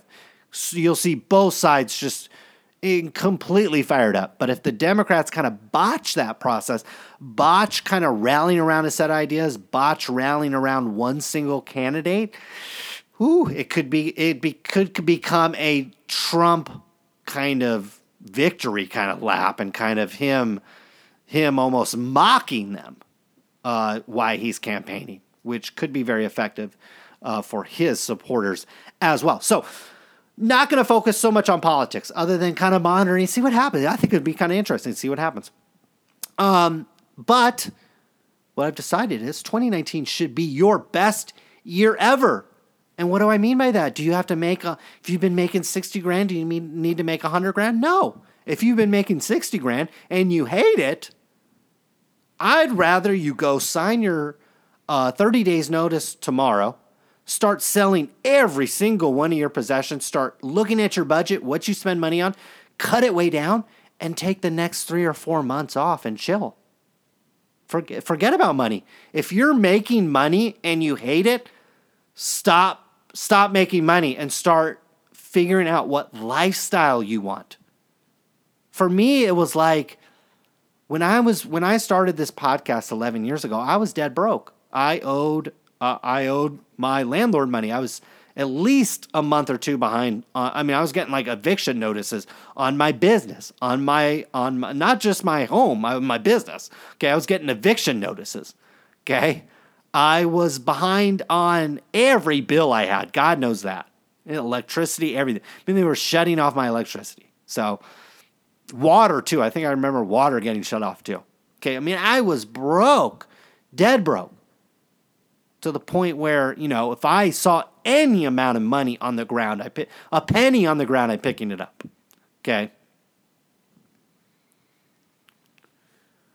Uh, you know, and I always, you know, I felt like God, if I, you know, I had some money, it'd be great, you know. But I, I what I always focused on more was lifestyle, because I always knew, even when the times when I was struggling financially, I always knew, God, I could go get a job.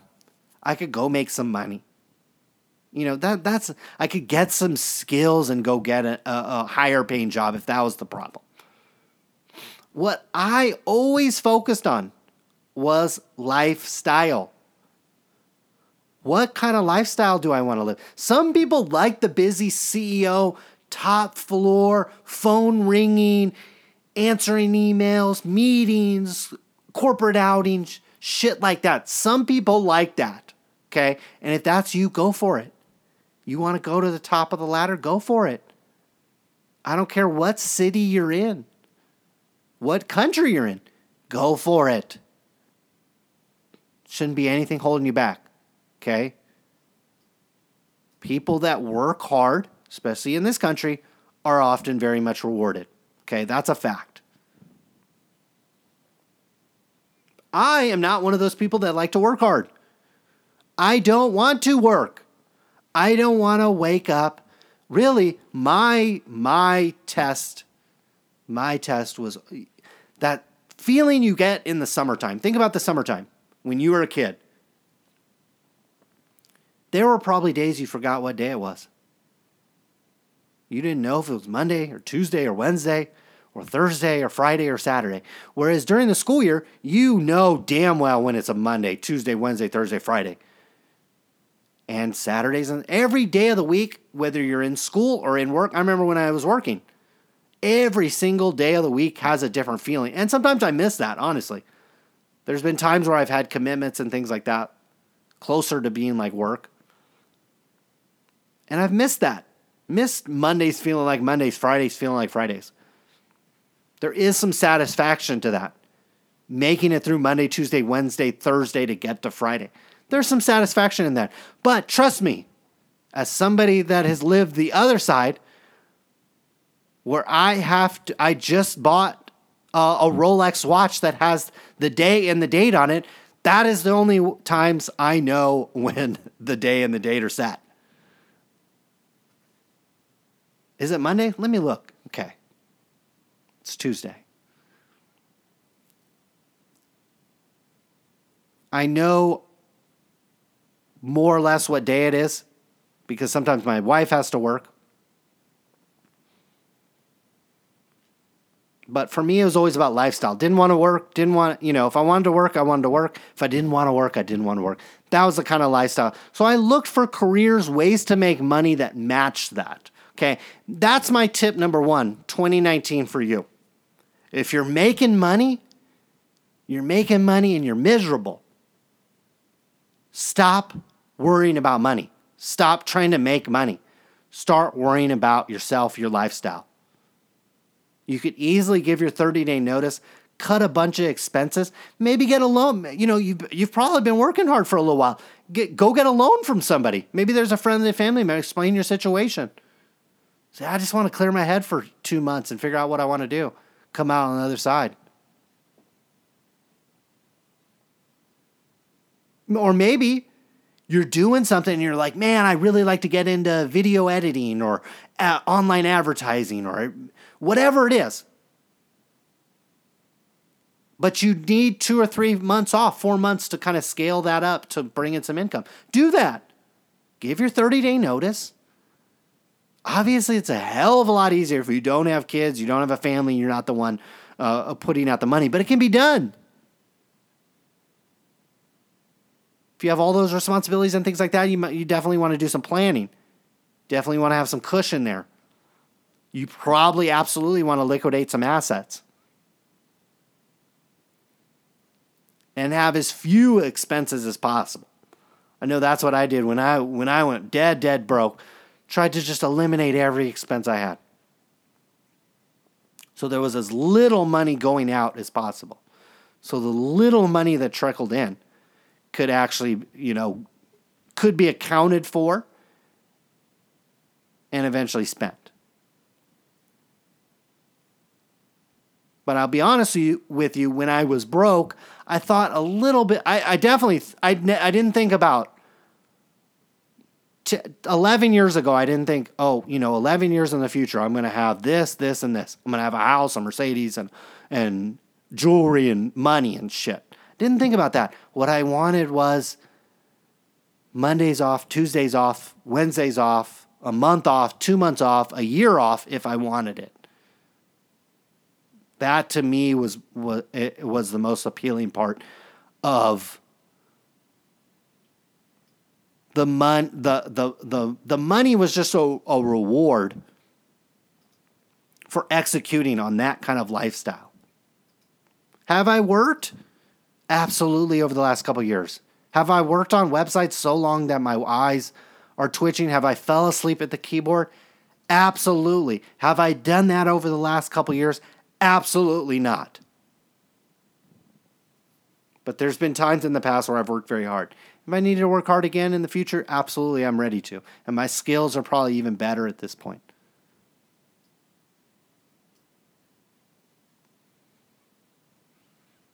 So if you, again, if you don't have, if you're like me 10, 11 years ago and you don't have money, I, would worry a little bit less about the money. Okay. I'd worry more about the lifestyle. Focus on the, li- let the lifestyle be what drives you. Because I think whenever you're getting into your own business and where you're kind of calling the shots, the amount of money you make varies varies month to month. It can vary week to week, but definitely varies month to month, year to year. There are some months where I, I absolutely lose money. I definitely have more money going out than coming in. But, but usually the very next month, that doesn't happen. So um, if I focused on the money, there'd be some months where I'd be like, oh my God, I'm a failure. I'm losing, you know, I lost $4,000 this month.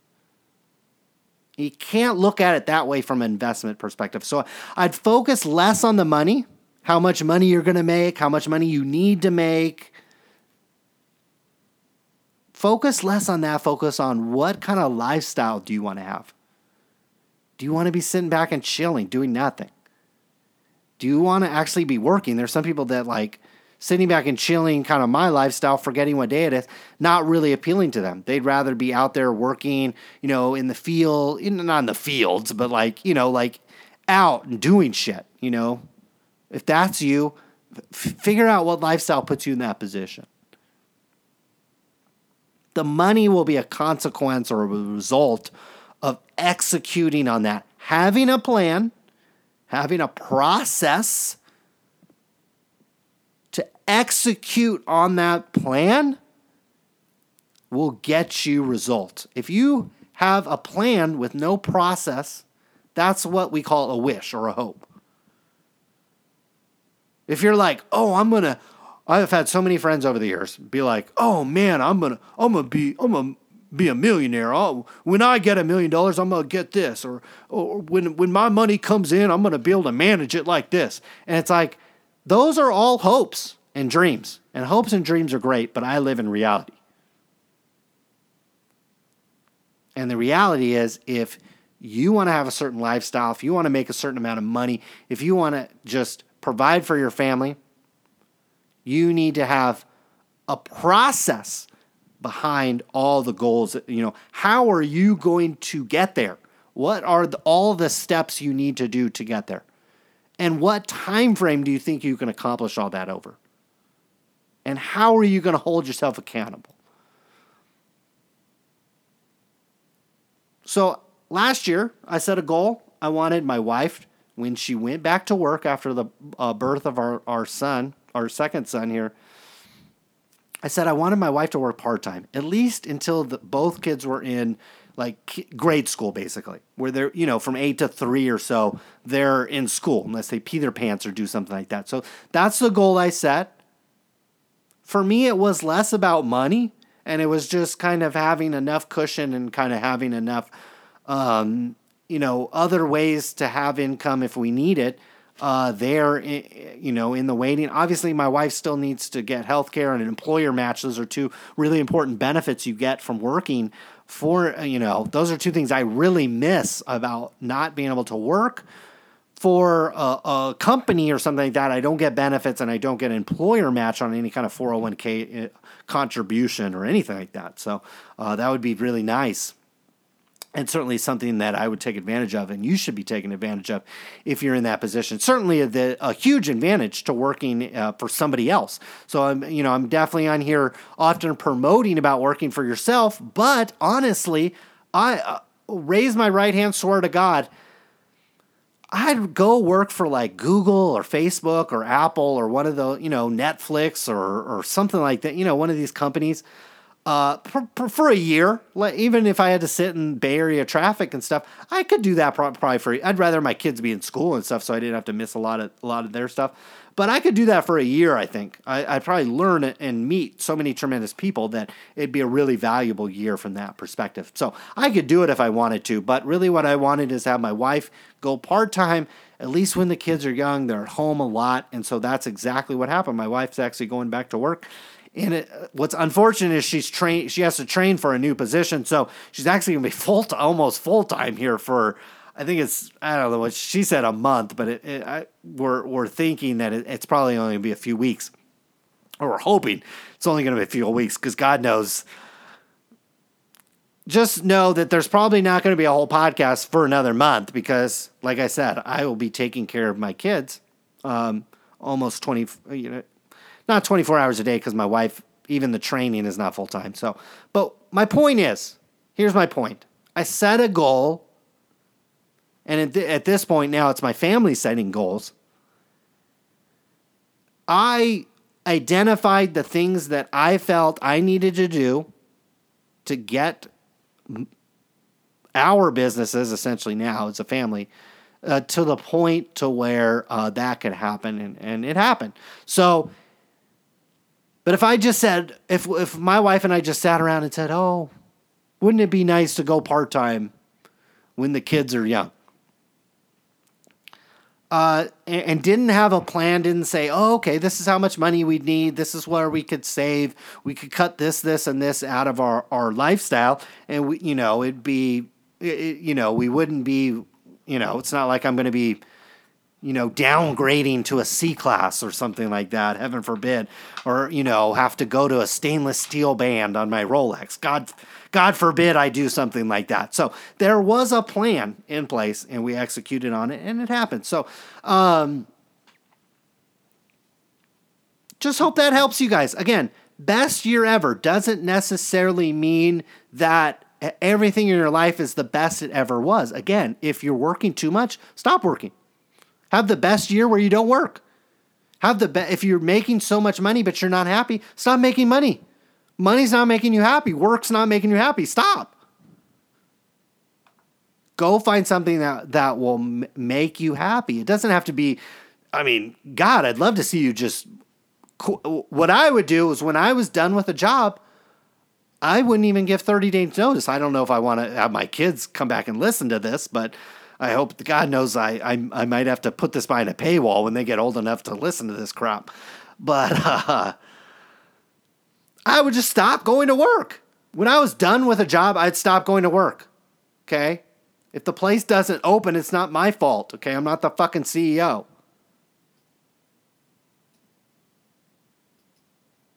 So if that's where you are in life, get you know, get past that and and move on move on. You know we have a very very very very very short window. We're here uh, on earth. It can end at any time. So you really should and you and most of you guys are listening to this from the United States one of the best you know probably the best country in the world. I happen to live in California and despite the politics and the taxes and the traffic and the pollution and all the crap you have to put up with here in California it's one of the best places to live in the whole world. I feel very fortunate. And so I try to take advantage of it. Okay. I don't want to spend all my days locked up in an office or locked up doing stuff I don't want to do. If you want to be locked up in an office working, make it about something you're passionate about and make it something you like. Money is a byproduct. We can always get more money. Money comes and goes. Trust me, like I said, if I judged my business performance on monthly or uh, monthly salary or even yearly salary, it would swing considerably, especially month to month. Year to year tends to even out a little bit. You know, there's bumps and you have good years and stuff, but it's about you know it's pretty steady.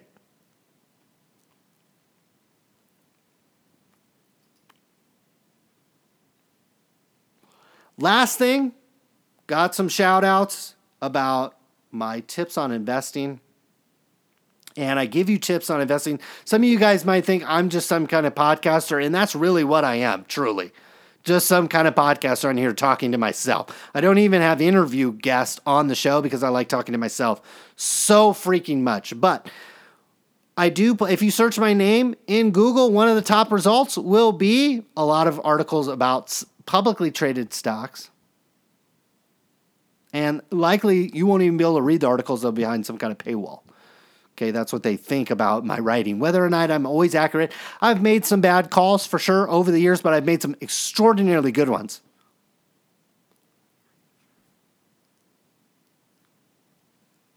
So people trust me in that sense.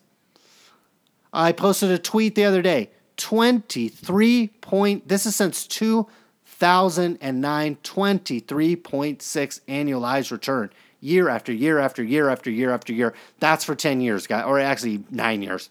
We're in 2019, so it's the 10th year of that portfolio.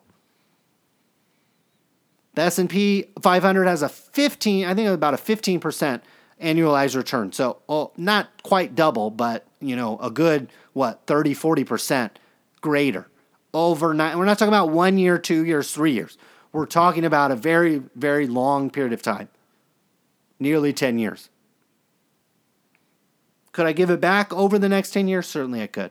Certainly could make some bad decisions. The companies I could buy could go down, but I don't think that's going to happen. I don't think there's many people in the world that are better at picking stocks and identifying a portfolio strategy that is both simple to understand and execute than I do. Do I want your money? Do I want you tweeting at me asking what stocks to buy? No, I don't. I think I'm good at that when it's my money, when it's my decisions, when it's my portfolio. I know the composition of my portfolio. I know the risk level I want to take. I know the time horizon. I know everything about it. Okay. Uh, there's no way, unless I sit down and talk to you for an hour or two, that I know that about your situation and I don't pick stocks that go up in two weeks, three weeks from now. No, I, you know, I'm not trying to pick tops and bottoms. I'm trying to add when things are at not really at a bottom, but when when things are definitely not at, at, at record highs. But at the same time, I don't try to sit in there and nibble and bite and trade and act like I'm fucking some wizard. But let me tell you the most important thing. If I never had the discipline to save money, I wouldn't have 23.6% annualized return over 10 years. And I have every freaking friend I have from Stockton, California. They're all freaking broke, okay? They all have a nice car, but they're all broke, okay? They're all renting they don't have an ounce of savings. Every time they go to Vegas or go on vacation or wherever, or we talk about shit, they have no money, nothing. And the thing they all have in common is that I always talk to them about this shit, and they always tell me the same thing. Oh, when I get when I get some money together, I'm going to do it. And I always tell them, no, you're not. If you do not have the discipline to put one freaking dollar a week $1 a month, forget a week. If you don't have the discipline to go to your Wells Fargo account, your Schwab account, your E Trade account, your Robinhood account, your whatever account, and do one, just set an automatic deposit, $1 a month. If you can't do that, if that's something you haven't done, you're listening to me right now and you haven't done that, Trust me, when you have thousands of dollars a month that you could save, you won't do it and you'll be broke. This is why NBA players who make millions, tens of millions, maybe even a hundred million dollars, they're broke. This is why football players broke, baseball players broke, lottery winners broke.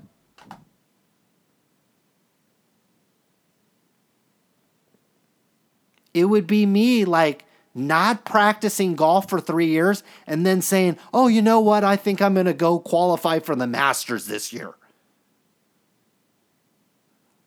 Or me showing up on the NBA draft in a suit, being like, oh, I'm going to get fucking drafted right after Zion. It's going to be me. Okay. That's not going to happen. And if you can't save a freaking dollar, I'd love for you to do a dollar a week. Okay? If you're broke, you have no money, a dollar a week. Remember my first deposit, first deposit in the stock market. Like r- literally right around this time, 10 years ago. I had money and I had stocks already at this time. Was buying them in late to after the crash in 2008. I was buying, started buying.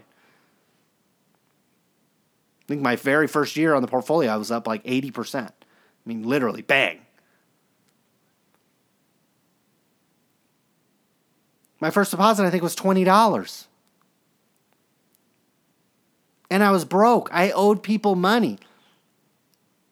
I didn't have any money. I barely even had $20. I don't know where I got it. But if I didn't start there, would have never started. And don't think if your ship comes in or you get some good job or whatever, you're all of a sudden going to turn into Warren Buffett. You're not. You're not.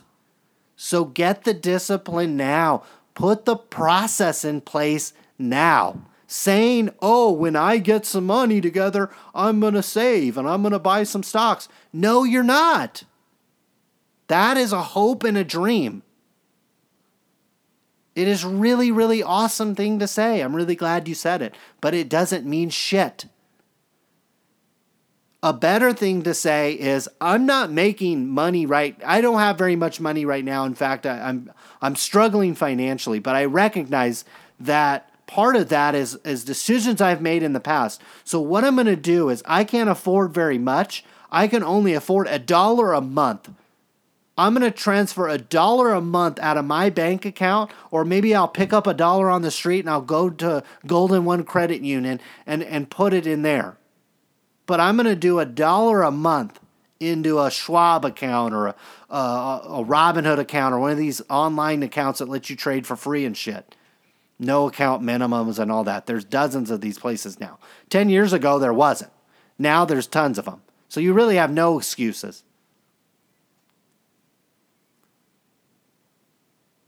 So if you're listening to this show and you're, my I have a really funny tw- uh, guy that I follow on tw- uh, Twitter. You know, God, I it should. Maybe I should. It's really good that we're saying this late on the show. My wife's asleep, but boy, he really follows a lot of very attractive women. So I am always excited to see his retweets and likes because they're often around some very attractive women. But I think this guy takes uh, a, a, a interest in the stock market because he tweets me interesting facts every once in a while. One thing he tweeted me was I think the percentage went up. I think it was like 60% of Americans have less than $1,000 saved up. And I look, I mean, I looked in my I, my son's birthday had just happened, and and, and we we're blessed. We have uh, you know our families are doing pretty well and uh, you know they give the kid money. They give him gifts and money. And so my kid my son already has a thousand dollars and he's two years old and he has a thousand dollars and 60% of america doesn't. If you're out there listening right now and my two-year-old son has more money and it's invested Okay, I'm not talking about putting a thousand dollars in a bank account. You might as well wipe your ass with it and put it under your pillow or something like that. Or, or at the very least, go buy like some silver or gold coins or bars or something with the money. Putting it in a bank account, you again, you might as well just go buy toys and wipe your ass with it. It's not going to grow. Okay, my son has a thousand dollars fully invested in the stock market, and he was lucky because I didn't do a lot with the money, and then the stock market started going down uh, pretty rapidly. So he ended up getting a good deal on some stuff. But um, so he's actually up. Principal wise, I think he's up maybe almost eight. I think I'm almost up eight or nine percent in a year for him. So, but um, so get to you can do it. And again, I think I made this point on the last show if you're a parent, what better lesson you can teach your son or daughter than to do a dollar a week, a dollar a month? Again, at a do whatever you're gonna. I started a dollar just saying, do that. I'd rather you do a dollar than nothing. Okay, imagine the lesson you can teach your young child. Whether they're they might be eight, nine, ten years old right now. That's fine. Start an account, do a dollar a month. And then when they're 18, 19 years old, they might have, maybe they only have a couple hundred dollars. But imagine when I was, again, when I started this show 10 years, we're talking about 10 years ago, I was 26 years old. 11, we actually started the show 11 years ago. I was 26 years old. If I had an account that my parents set up when I was two years old, a couple hundred dollars with it, that would have 300x my net worth. So you know, most 18, 19 year olds, 20 year old kids, I can imagine this is going to be the same way in the future, are not going to come right out of college or, and certainly high school and be making the big bucks. So, any kind of money you have shown discipline, and that's really what it's all about, I think, is, is teaching the next generation this. You don't, know, and again, you don't, know if you don't like the stock market, you don't, uh, God knows you, you don't have to invest in that. I know I talk about that a lot on this show. One thing I don't talk about on the show is I every dollar I have in the stock market, I have at least a dollar. It's probably closer to two in something else in what I would uh, what I would call something else, a physical asset. Sometimes it's on my wrist, sometimes it's on my wife's finger, more often than not, it's in a safety deposit box.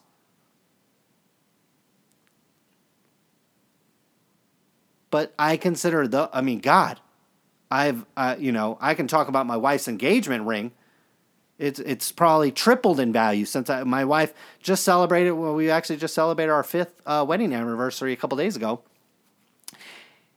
and like I said, I think the engagement ring I bought her has at least tripled in value.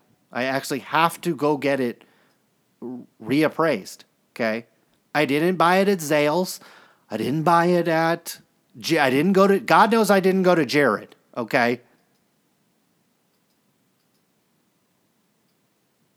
As good a stock picker I am, I probably know the rare jewelry market pretty well too. I don't know it maybe as well as stocks, but it's it's not nearly as complicated to figure out. If you want to buy nice jewelry and have it appreciate, it's not very it's not particularly difficult if you know what you're doing. So if you don't like stocks, you don't like uh, paper, I call that paper assets.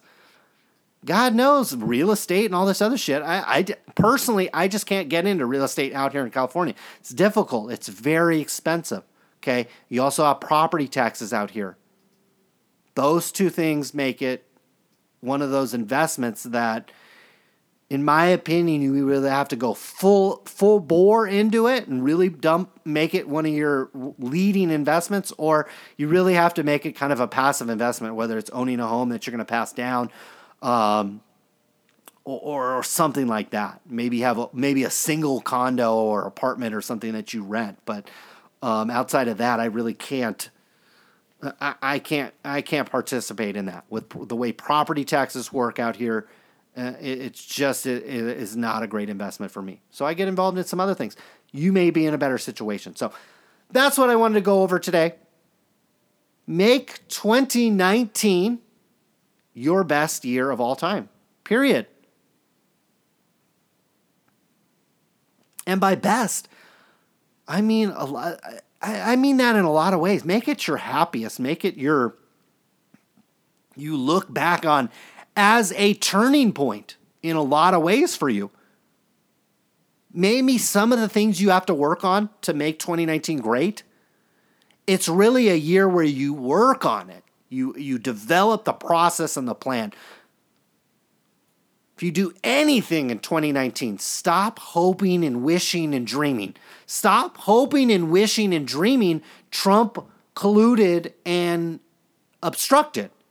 A lot of you guys spent the last two years hoping and wishing that was true. Whereas if you actually looked at the facts and looked at reality, you would have realized number one, that really doesn't mean anything to you or your family unless you have a job with Hillary Clinton, who who you know Trump may have stole that position away from her, or Putin did. Stop paying attention to that shit. Doesn't do you any good. It doesn't make your year any better. Make it your best year ever. Ignore the noise. Ignore the hopes and dreams. We all have hopes and dreams. Let's focus on fucking reality in 2019. The reality of the news cycle is you probably should turn it off and just come at, to it a week later. The Jussie Smollett case would have become a lot clearer if you just didn't hear anything about it and read all about it, you know, two months after it happened. Same with Trump and Russia and collusion. If you didn't follow any of the stories, didn't buy into any of it, and just looked at what happened over the last week, would have cleared a lot of shit up. And so clear that up in your life. Start focusing on reality. And the reality is you need a process and a plan. You need a process and a plan to maybe make more money. For some of you, like I said, maybe you need a process and a plan to actually work less and maybe make less money. For some of you, that might actually be a good thing. For some of you that are young and you're students, you need to start setting goals and you need to start holding yourself accountable. If you're in the middle of a semester, or the actually probably better way to say it is if you're at the beginning of a semester, you need to be setting goals, grades, objectives. And on top of the, those goals, the process. I remember what it's like being in college. None of us want to study and do shit after about five o'clock. No, nobody wants to even go to class on a Friday. So I know you got to clear some time to, you know, smoke a little of that herbal substance, drink a little of the drink. But you should have a process Monday through, or maybe even Tuesday through Thursday, where you get some shit done. Have a plan and a process. That'll really help your 2019. Focus on reality. Focus less on hopes and dreams when you're sitting there in the bathtub and you're jerking off or something like that, yeah, you can have a little hopes and dreams. You know, oh God, I wish Megan Fox was here in her prime. Okay, that's fine. Hopes and dreams are fine for those situations. That's not okay when we're talking about paying bills, saving up for a future. Okay? You need reality. You need a plan, a focus, a process. So that's what I would focus on. And believe it or not, these things sound easy, but trust me, like I was saying, I, I follow public companies, and, and some of the most entertaining ones to cover are these like really fledgling ones where the stock's at a dollar fifty or two dollars. And you you follow the process and the goals and the stuff the CEOs are saying, and it's like, God, this guy should be fired. He's a fucking idiot. So just trust me, there are people in high positions that are quote unquote supposed to be successful and they're doing a terrible job at this stuff. So it's something you have to, I, in, in myself included, always revisiting, always thinking about. So it's something you should be doing in 2019. Hopefully, you guys have had a great time on the show. We talked about buy, sell, hold, told, sold you some wacky shit. Jameis Winston, Josh Rosen.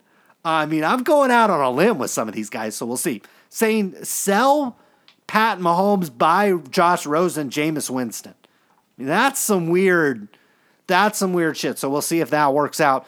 Zion, I think if you're a breaker, you it, it would be very, very, very, very wise to start coming up, just like what I just talked about, coming up with a plan and a process based on different scenarios. If Zion goes to Panini, I think pretty easy what you're going to do there. If Zion signs with Upper Deck, you might have to start coming up with a plan.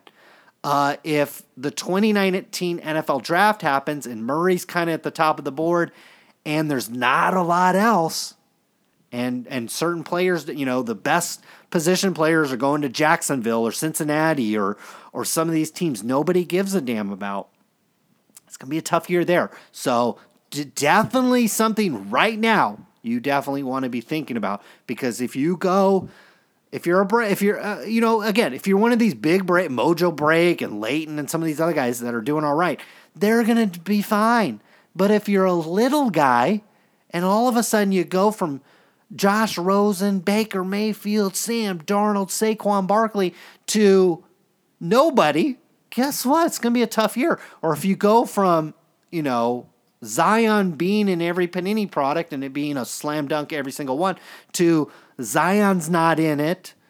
Uh, RJ Barrett goes to, uh, you know, I don't know what team would be a, a cooler or something. You know, if he goes to like Phoenix or something, God knows his stats would be any good because they have like 10 number one picks there. So there's just a lot of things that could happen that could be that could be pretty bad for both sports coming up. And we know that these these are rookie heavy, you know, baseball's a completely different animal. And so if you're into basketball and football and you don't do baseball, I don't know. A sensible plan might be, oh, maybe I should do start doing a little bit of baseball just in case basketball's a whiff next year because Williamson's with upper deck and the NFL draft is kind of soft and product's not hard to get or it's not, you know, it's just not not flying out the door.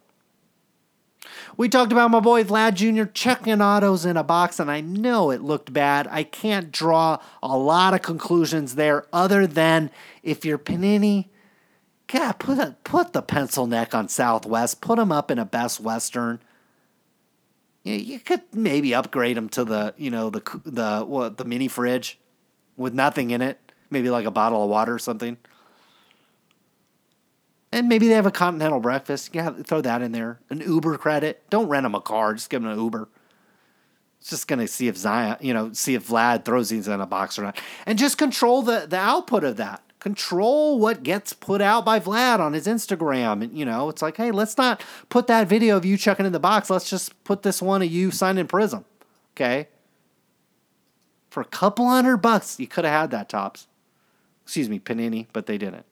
Sure, Topps would have probably done the same thing. Just send him the cards and hope he sent them back. Uh, at least it looked like Vlad Jr. was signing them. Some of these guys might have their girlfriends and agents signing them, so I guess that's we got that we got that out of it.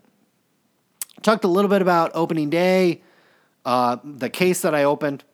Talked a little bit about Topps Now Futures and, and some other sets.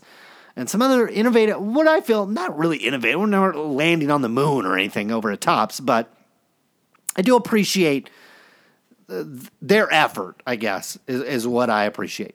And I'd like to see the other companies, instead of copying each other or whatever, really, if you're going to copy, copy e-Pack. What the hell are you guys doing? call up, check out my cards, realize that, oh, this is a company that is actually probably worth a lot more than yours. And uh, maybe I should call them and partner with them since they do a lot of things that I don't do well. Thinking about redemption fulfillment, sending cards to people, customer service. Not that maybe checking my cards is the you know a better business bureau a plus but they probably are a lot of god knows uh, Topps and panini are probably some of the worst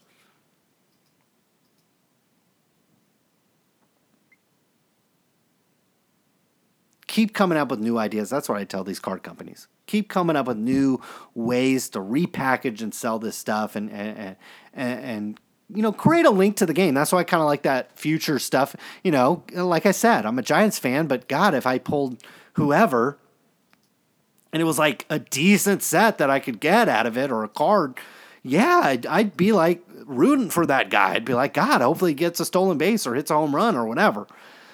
So, uh, whereas if I pull these futures cards, the, the one reason why I don't like it necessarily tagged to the World Series, it's like, yeah, if I pull the Red Sox or the Dodgers or whatever and they win the World Series, it's like cool, but it's like, shit, my team didn't win the World Series, so I don't really care that much. We're, but if if Bryce Harper hits nine home runs in May and I get a set, I'm happy. I'm really happy. Even if some of those home runs are against my team. And he didn't sign with us. Anyways. Finally, tw- make 2019 your best year ever. Focus on reality. G- come up with a plan and a process, and, and start say. I wasn't joking last show. Don't wait until you have a job or you have income or you're not broke. If you can't save a dollar a month, a quarter, 50 cents, save all the money you find on the ground. I used to find a lot of money on the ground. I used to walk a lot. I would find money on the ground, not a lot of money, but I wish I would find a lot more. But I'd find money on the ground. Probably should have put that in a Schwab account, but I did it. But I ended up learning that discipline later on. When I was broke, I realized I when you're broke, the reason why you're broke is cuz you do things that broke people do. So if you want to stop being broke, start doing things that wealthy people do. What do wealthy people do with their money? They fucking save it. They put it in a bank account. They put it in they put in some stocks or some real estate or they buy some gold coins or whatever. Okay, that's what they do with their money. They invest it.